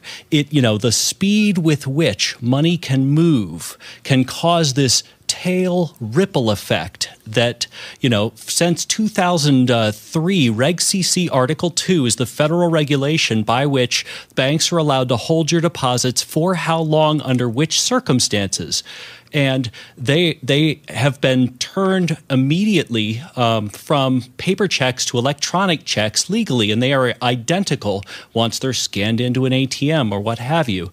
After that, there is a single point of clearance now from every Federal Reserve Bank. So, um, routing number, first two digits are the name of the are the number of the Federal Reserve Bank. That doesn't matter anymore. Um, it is extremely fast. So fast, in fact, that the bank will give you money, and sometimes, if there's a stop payment of the check, yank it right back. So the the issue that I'm trying to point out here is that the speed with which an extremely connected group of very intelligent people, like you know Silicon Valley Bank companies, um, can pull the money is is kind of an advance notice of what I think will happen you know to various degrees over the course of you know any sort of economic problem um, as time moves on, and it's not just going to be California. Go ahead, Alex. Yeah, a couple things. Uh, one is is that there was no additional regulation required for this to be seen by regulators and told that they needed to do something different. Like it, it wasn't a, a, lack of regulation that caused this problem. It was a lack of oversight by the, the regulators that were already there. Um, you know, and so the thing is, is this this was a stress case that they could have very quickly seen um, had they run run the stress case of what happens when you change the interest rates. They would have known exactly what was going to happen here. Um, and so the thing is, is it's not it is it is not a you don't need to write new laws to fix this. They just need to pay a lot more attention to the banks. Um, you know, that's what they that's that, that's their job.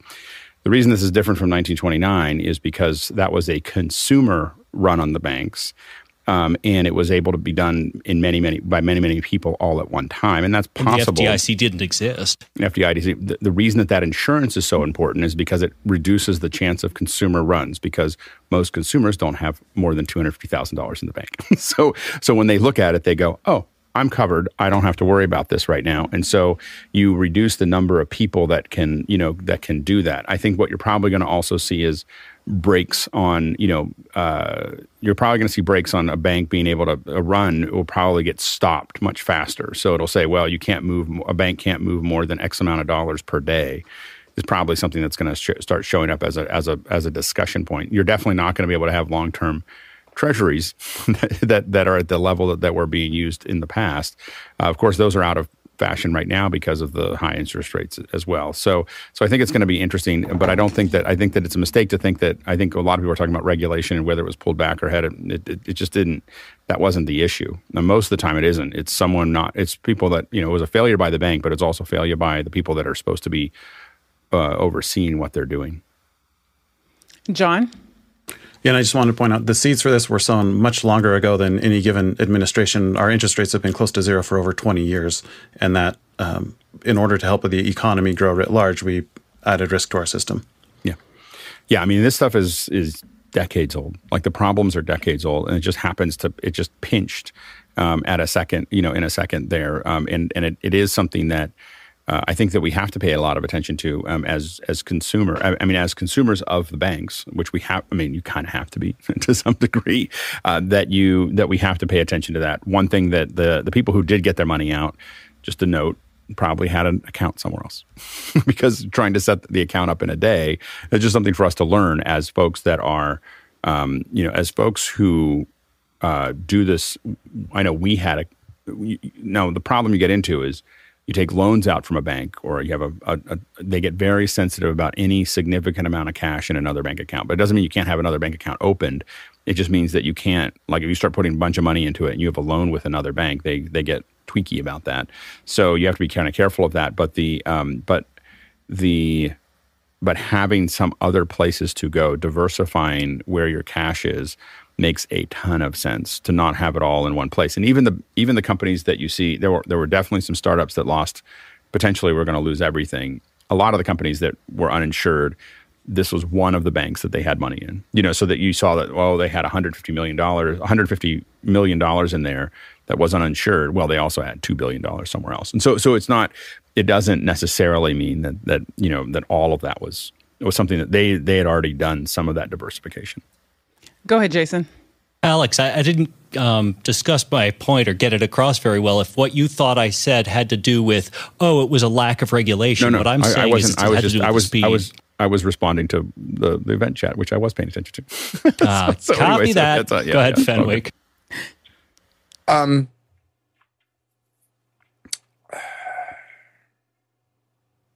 Jason, you threw me. You threw me. Uh, yield my. I yield my time. I will say this uh, in summary of what I was about to say. It was going to be brilliant. It was going to be concise, and at the end there was going to be a little chuckle. But I, now I can't remember what it was. We got we got the right, chuckle part. So thank exactly. you. Just a reminder to our producers. I see there's great questions happening in the chat. Go ahead. This is your opportunity to and, post them into the panel. So into and note, the ask note if a question it is a sensitive conversation. We want to talk about it, but we want to try to stay out of the politics of it. So if you start getting in too deep into anything of it, was it this person's fault or that person's fault, you'll probably get the question kicked back. Um, we're trying to stay out of that and just talk about like the overall math of what actually happened. All right, Jason, let's get into these questions. I, I, I, hold on, wait, wait, wait. I, I remembered what it was. It's better be good. You know, you, the, the buildup has been huge now. right. Listen, listen. First of all, we're going to vote on this, and then I'm going to pray about it, and then we're going to solve it. No, the um, I read a very interesting Twitter thread uh, the other night about somebody who chronicled their like two day event uh, uh, of this whole thing. And the guy had a couple of businesses, and and it was it was just heart wrenching. But I got to say, at the end of it, at the end of it, it came. It got to be like Saturday morning, and he said, "So I decided to go out and play with my kids." And and this this guy literally was thinking, "I'm losing." millions of dollars and three of my businesses are going to get crushed by the weight of the 800 pound gorilla but he had he had the wherewithal to just he's like i decided i was just going to go play with my kids and enjoy a little life and i was like such a great story anyway that's it that's all i was going to say all right jason let's go that was brilliant. Douglas Carmichael writes in Do you think we'll see a lot of production companies go out of business because of the crisis? Go ahead, Courtney. I doubt it. It's mainly a lack of uh, liquidity that this is a major glitch in, and and the fact that the FDIC stepped in and and said that they were going to uh, make access to all the funds of all insured and even uninsured uh, depositors in SVB is is going to avoid the problem of not being able to meet payroll. And a lot of the big, you know, most of the most production companies handle payroll uh, through pay, big payroll companies, uh, cast and crew, and, and the major payroll companies. And so I'm sure they will not have a problem because of all the uh, money that they're holding for all the different production companies in their bank. So I don't think it's going to be a problem. Uh, they will be able to uh, cash in or at least have access to that money in the meantime through the FDIC insurance program. And there are ways, uh, even though there's a $250,000 limit on FDIC insurance for individual depositors, um, there are ways, uh, if you're using a single bank, to stratify that investment even if you're putting in 10 million or something like that to divide it up. And many banks offer the ability to generate multiple accounts so that that larger amount can be insured. So uh, there are ways around that. I don't know if SB, svb had that kind of uh, uh, uh, offer in place for its investors but possibly not. That may be what caused the problem where 95% of its uh, depositors were uninsured. Alex? Yeah, nobody's going under business out of business right now, but it's a good lesson for us to pay attention to. like, you know, what we want to do is the best thing about a close call is for everyone to go, wow, that was close. Um, you know, there's a thing called a crow funeral. Uh, it's, it's a real thing. If a crow dies, a whole bunch of crows will collect around it and make a whole lot of noise. I've seen a couple of these crow funerals and they'll just all, and what they're, what as best we can tell, they're imprinting the all the environmental things around that crow to try to figure out how not to die. and so and so when we see something like this, what we want to do is is wrap around it, look at it, look at what we should be doing differently. Look at, you know, it's hard to control what the world's going to do, but what can we do? Can we, you know, it's one of the reasons that again I owned when I had gear, I owned a lot of gear because I knew that no matter what happened with my cash flow, I could still show up at an event and do it. so, so it's you know, it's it's uh, if I had rental, I was in a I, I'd get into a bind on cash flow issues, and so so you want to think about where you're diversifying your cash, you know, what you can and can't do without without that cash or without you know um, liquidity, and and it's it's a good opportunity. And that's why we're talking about today is we want to th- look at what happened and look at how we as produce production people can you know ensure that because rare, things rarely happen in a vacuum and it's rarely like they'll never happen again. People tell us that but uh, it's usually a good idea to you know plan uh, you know hope for the best but plan for the worst. Nigel? I think this is a perfect time to go back and look at your payment terms and make sure that you are being paid appropriate to the work you're doing and that you are not leaving a lot of money out. Because i will tell you the concern for lots of small businesses here will be accounts receivable will grow because people will use this as a reason, and large companies in particular may use this as a reason to delay payments a certain amount of period of time. And well, you can say, well, I'll never work with them again. Uh, cash is a, an important thing, and uh, cash flow is an important thing, as Alex just said. So go back to your payment terms, be really clear about how they operate. Don't just gloss over them because this is one of the sort of side things that will happen to people in the next few weeks. And Chris? You know, Alex, you mentioned the, would you call it a crow funeral? Yeah. Down the block from my house, we would drive by this neighbor's house, and on multiple occasions, we saw what could only look like Crow Church. And I stopped and took, got got out to try and take a picture one day, and it turned out um, it was this weird sculpture thing that somebody had set up in the front. These were fake birds. and I had seen it. My wife had seen it. She goes, "Did you see the Crow Church? I've seen Crow Church." W- weirdest thing ever. Next question. Uh, Harshid Trivedi writes in S Corp, C Corp, LLC, so many decisions. However, which bank do you select in the, this process? Do you say write a check out to? How does one get paid these days? Go ahead, Alex. Yeah, that, I don't know if we can get into how to choose a bank, and uh, you know, there's there's a whole second hour on uh, corporation formation, which we could probably do on a Monday at some point at Liberty's uh, if, if she's interested in that. Um, but but how to form that thing. But I, again, uh, I know that everybody has a, a different reason for the why they chose the bank. For SVB, a lot of it is because their investors told them that that's where the money's going to go. You know, like they're not they're not asking. They're saying, "I'm going to give you ten million dollars. I'm going to put it in SVB for you." like you know, I'm not you know because it's it's a system that they know. They know that they're going to have the services, and they're used to doing it. It's a, it's a relational thing. And so uh, I, as a small company, was in again a big a big bank, Bank of America, um, which I didn't necessarily enjoy, but it was stable you know, and it and it uh, and it, it did what they needed to do, and you didn't ever feel like something was going to go sideways. And just to answer your your question, Harshid, when deciding what bank to go to, you look at their products. You look at their products in relation to your business, your services, and if it's on the personal side, how that impacts you. Um, looking at how close they are, like proximities. Do you want to go with a local bank?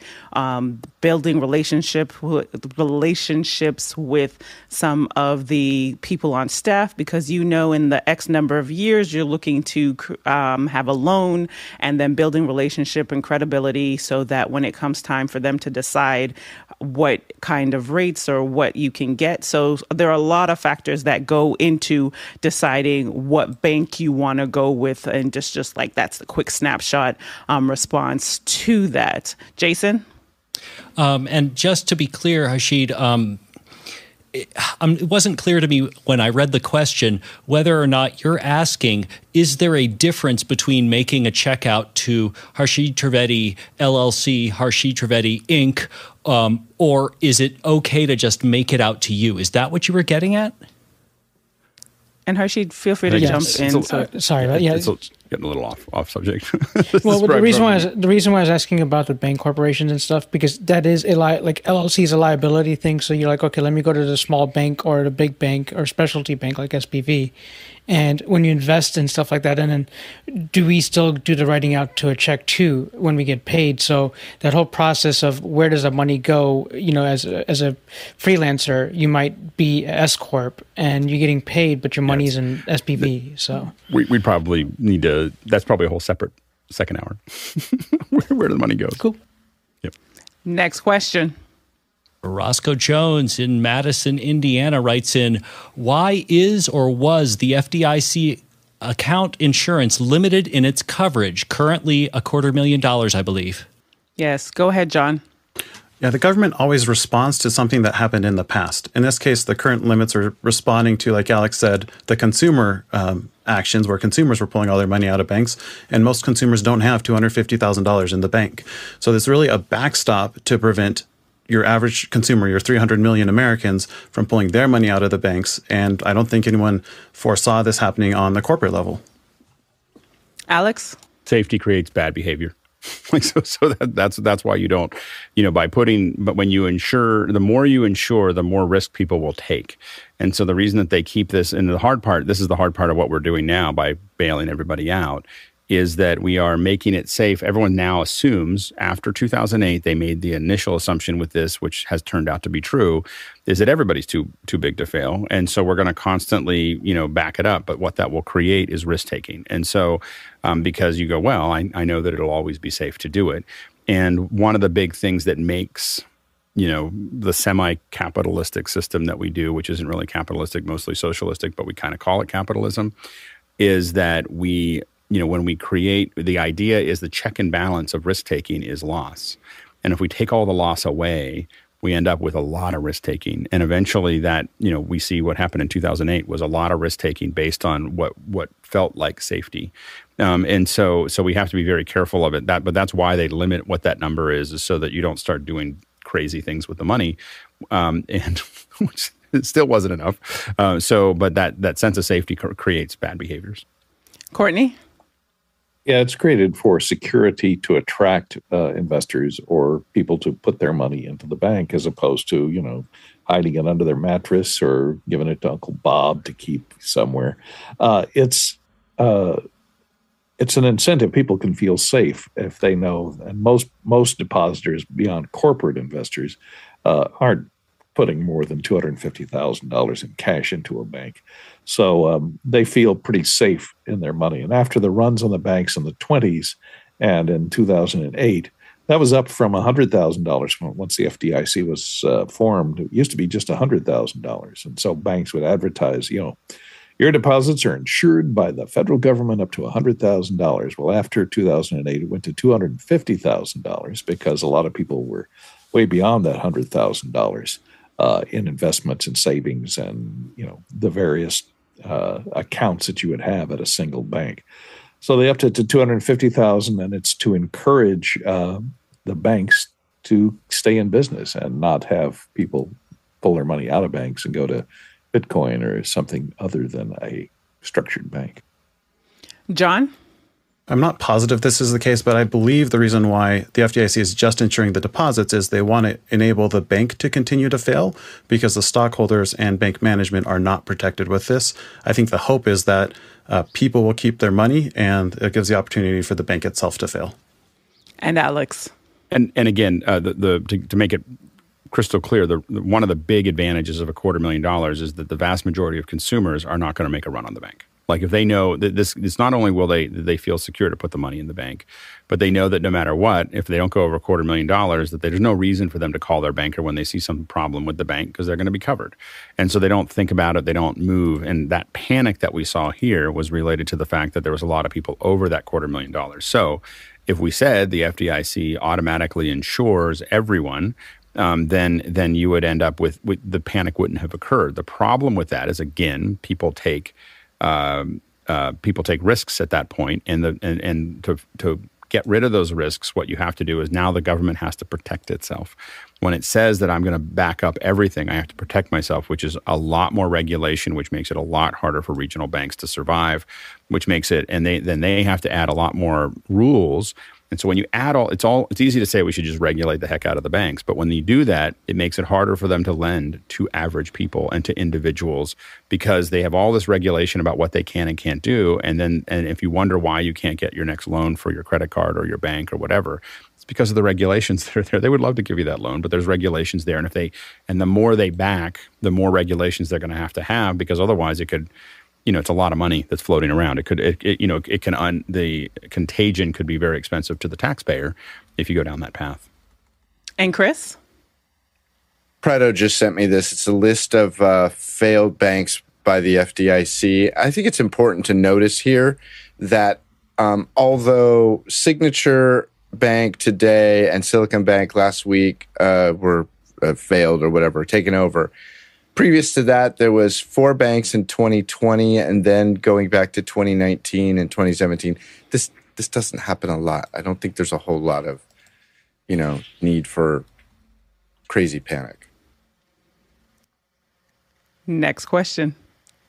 Speaking of which, Peter Belbin in Houston writes in How does SVB's situation compare with that of Signature Bank, which has also become a casualty over the weekend? Alex? My understanding, I haven't paid as much attention to Signature Bank, but I think my understanding is they were in a very similar boat, which is they got themselves, you know, kind of over their skis when it comes to where they were putting investments. And this is this is where, again, your your banks essentially trying to maximize their profits by taking long term plays against short term deposits. And if those and that works great, and it's great for the shareholders, and it generates profits and everything else, as long as the shareholders don't panic. And it even works out okay if if they just if the shareholders just leave their money in there, these banks can can make that happen. The problem is is that if they suddenly constrict, um, in, in in both of these cases, in SVP SVB, from my understanding, is that you just have the market for raising money constricted, and so that co- that also meant that more more of the startups were not getting the next twenty million, the next fifty million. They were needed to work with the money that they had. So they started pulling more and more resources out of it after a huge wave. I think they tripled in size during COVID because there was so much investment in new technologies. Um, but then it's, you know, as often happens, things slow down in Silicon Valley, and um, and then people start just using the money that they had, and that that increased draw is what started to create this kind of chain reaction. Next question. Eric Billings in Washington, D.C. writes in While probably not intentional, do you think the crypto debacles have been allowed to proceed to burn up a lot of the extra money dumped into the system from the 2008 COVID stimuli, perhaps in a failed attempt to head off this type of event? Alex? I don't think, I think they had their own. crypto had its own right. issues that, that I don't think were necessarily connected to uh, uh, they're very, uh, yeah, they're very speculative right now because they're kind of the wild, wild west. And so I don't think that the crypto debacle. I, the problem is, is that the crypto debacle really is much closer to the pure capitalism, where it just you live and die by what you what you're doing. There's no there's no government intervention, but there's also no government protection and I don't remember what the stable one is right now in crypto, but there is conversation of what's happening now with SB SVB and how that will impact them. So it'll be interesting to see in like the next week or so what we do see on on that end of things. While crypto is not necessarily directly impacting this case, but it will be um, it will be the reverse. Nigel. Yeah, uh, the only thing to add to the crypto is if I think if you went back a few thousand years and looked at the first use of money, you would see uh, fraud and you'd see confusion and you'd see people losing money, losing value and stuff. So crypto is very like cash was. I don't know, five, 10,000 years ago, whenever it came out. So you're going to see these massive changes as people work it out. I think there are there are a set of issues for a government which can control and print money when it can't control and print crypto. And so there, there is a set of friction and there is a set of uh, dynamics going on there that will change the way some of this works. Those of us, I dabble a little bit just to play. And suddenly my point, my Coinbase account required me to declare it on my taxes. So you are going to see some of the assumptions around crypto uh, really butt up against some of this stuff, but I don't think that was an issue here. And Alex? And just to build off of what Nigel said, is is there, as Americans, we you know not, not everyone watching is American. As Americans, we have an incredible luxury that we have the the um, the, the, the dollar that everybody uses for the the base uh, you know of everything, and so we can do a lot of things that other other countries can't. It's not just that things go up and down ten thousand years ago or five thousand years ago. In many parts of the world, uh, the money valuation you know goes up and down by huge numbers uh, relatively often. So it's something that is um, it, it's not new to new to crypto. It's it's just new to something that isn't the um, the fiat uh, currency. Next question. Marco De Andrade from Lacombe, Alberta, Canada writes in Do you think the Fed will continue raising the rates in the short term? Will SMBs businesses change their mindsets on expected economic growth as the result of this event? Go ahead, John. I think they'll, in some ways, have to continue to raise rates because by backstopping these uh, bank failures, they're essentially injecting more cash into the system and increasing the supply decreases the cost, and that's going to lower the cost of capital. In general, small and medium sized business, businesses should be assuming that the cost of capital will not remain at zero as long as we are dealing with high inflation still from the last couple of years. And Alex?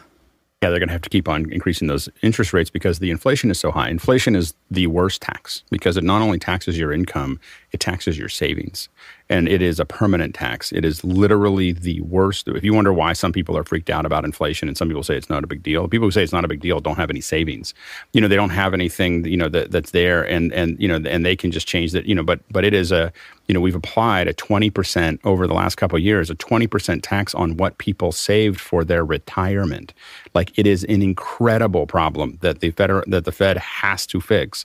And so, yes, interest rates are going to keep on going up because they have to fix we are bleeding out. Like you know, like that's the. I mean, people's savings is bleeding out right now, and they're trying to, you know, they're trying to apply pressure to keep it from getting any worse than it already is. And Chris, to put that comment into perspective, my father, who passed away in 2006, always told uh, the boys, uh, my brothers and I, uh, you'll never have to worry about your mother. There's no way that she could spend all the money. What my dad did not take into consideration number one is that my mother would live so far 16 years longer, 17 years longer than my dad. And also, he had no idea that a gallon of gasoline would ever get to be $7 and a dozen eggs would be $12 or whatever they are now or were. So, th- talking about inflation being something that, you know, really hits you at both ends. Uh, my mother is is is out of money. You know, my dad never envisioned the world that my mother is currently living in. Which is why this conversation is so important and happy that we're able to have this today. Next question. Douglas Carmichael writes in How would the European Commission be monitoring the crisis and what actions might the EU take in response? Nigel? So the EU is a competitor for uh, the US. I know it doesn't probably sound like it, but they are. And uh, so they will be doing two things. They will be doing a lot of nothing, but making sound and fury signifying nothing.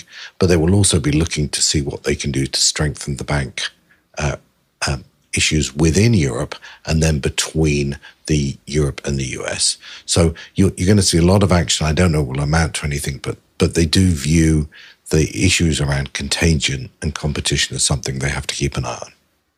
Next question.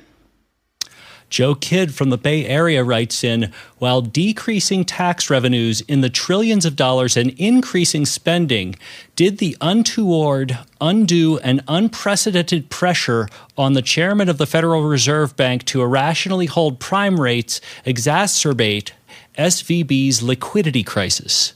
Go ahead, John. The Fed is an independent organization. Now, I think it's arguable that decreasing tax revenues and increasing spending could increase inflation because you're basically leaving money in the system. Tax takes money out of the system and spending puts money into the system. Um, I think that's different than this particular crisis. My personal opinion is this particular crisis was um, with low cost of capital large businesses grew faster than they should have, and the bank wasn't set to um, guard against that. Alex? And again, I mean, we can talk. That's a whole other good discussion. It's probably too political for us to get into um, in, in too deep uh, in, into that process. But what happened here was that the bank did the wrong thing. like, like you know, it, we can talk. There's a lot of other things that that are swirling around. But uh, again, talking to folks that are in banks, they were like, "This was an obvious thing. Like anybody could have looked at the books and said, you are leveraged." And as soon as we started talking about increasing interest rates, this should have been a giant a giant on the top of a building swinging a red flag over every, any bank that was doing uh, long-term treasuries. When as soon as the Fed started to increase the, it didn't matter how. I mean, they've been doing this over years, not over. This is why the Fed doesn't just go to four percent. You know, it, eh, you know they they start eking it up so people can start making adjustments. And while it did do it faster than any other time in forty years, this is something that you know the it came down to the bank made bad choices that could have been seen and and uh, you know everybody can get away with all kinds of bad behavior when things are when when it's sunny. when it rains, you figure out who had who had uh, rain gear and who didn't. Jason. Yeah, to to um, to reiterate that point, the chairman did not cause this problem. The Federal Reserve Bank did not cause this problem. The prime rates directly did not cause this problem. Only the bank caused this problem. And John. I think it's important to remember this bank not only was it highly leveraged in maybe a way that wasn't sustainable, it also wasn't diversified. All of its assets were essentially in uh, tech companies and tech businesses. So when those struggled over the last few months, that made things even worse. And Alex and as a victim of someone with a multi, multi, I lost my company because I wasn't diversified. So this is what happens when you get into a monoculture. You know, while I thought that I worked with lots of big companies and so I'm, i was okay, they were all using one streaming platform. so when that streaming platform shifted, I, you know, what I thought was diversification be, suddenly became, it was clear that it was all dependent on one thing. So one thing that we can walk away from, and I think John made a great point of that, of that monoculture that was created is that um, as a business, one thing to learn is that monocultures are not good for you.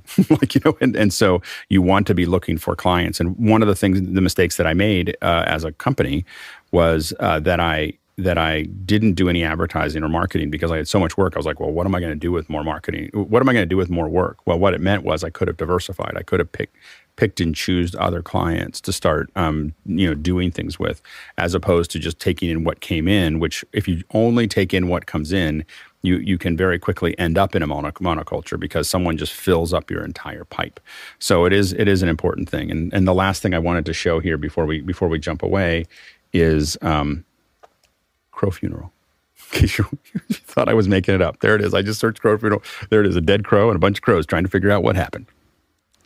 Well, thank you so much to our producers for your phenomenal questions as we this was like breaking news. We switched the topic today just so that we could have this conversation. Um, so let us know in second hours what has spawned and sparked for you so that we can continue this dialogue. And to our panelists, thank you for your contribution. And of most importantly, to our back end team, for without which this would not be possible. And just touching on the rest of the week, tomorrow we've got Alan Hawks, and he'll be our second hour. And if you want to see the rest of the schedule, head over to officehours.global. And we can't forget the Taluk Traversal. We've gone 33,972,000 miles. That's 54 54,672 kilometers. That's more than 307 million bananas. Thank you so much, and we'll see you in after hours. Bye.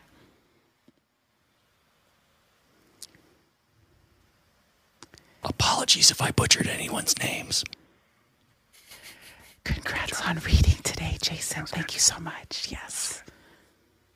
That's a great topic. It's great fiscal discussion. policy just really gets my blood pumping. Economics is like my my second love. It's my favorite sport.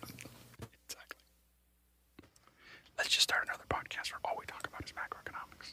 Sounds great.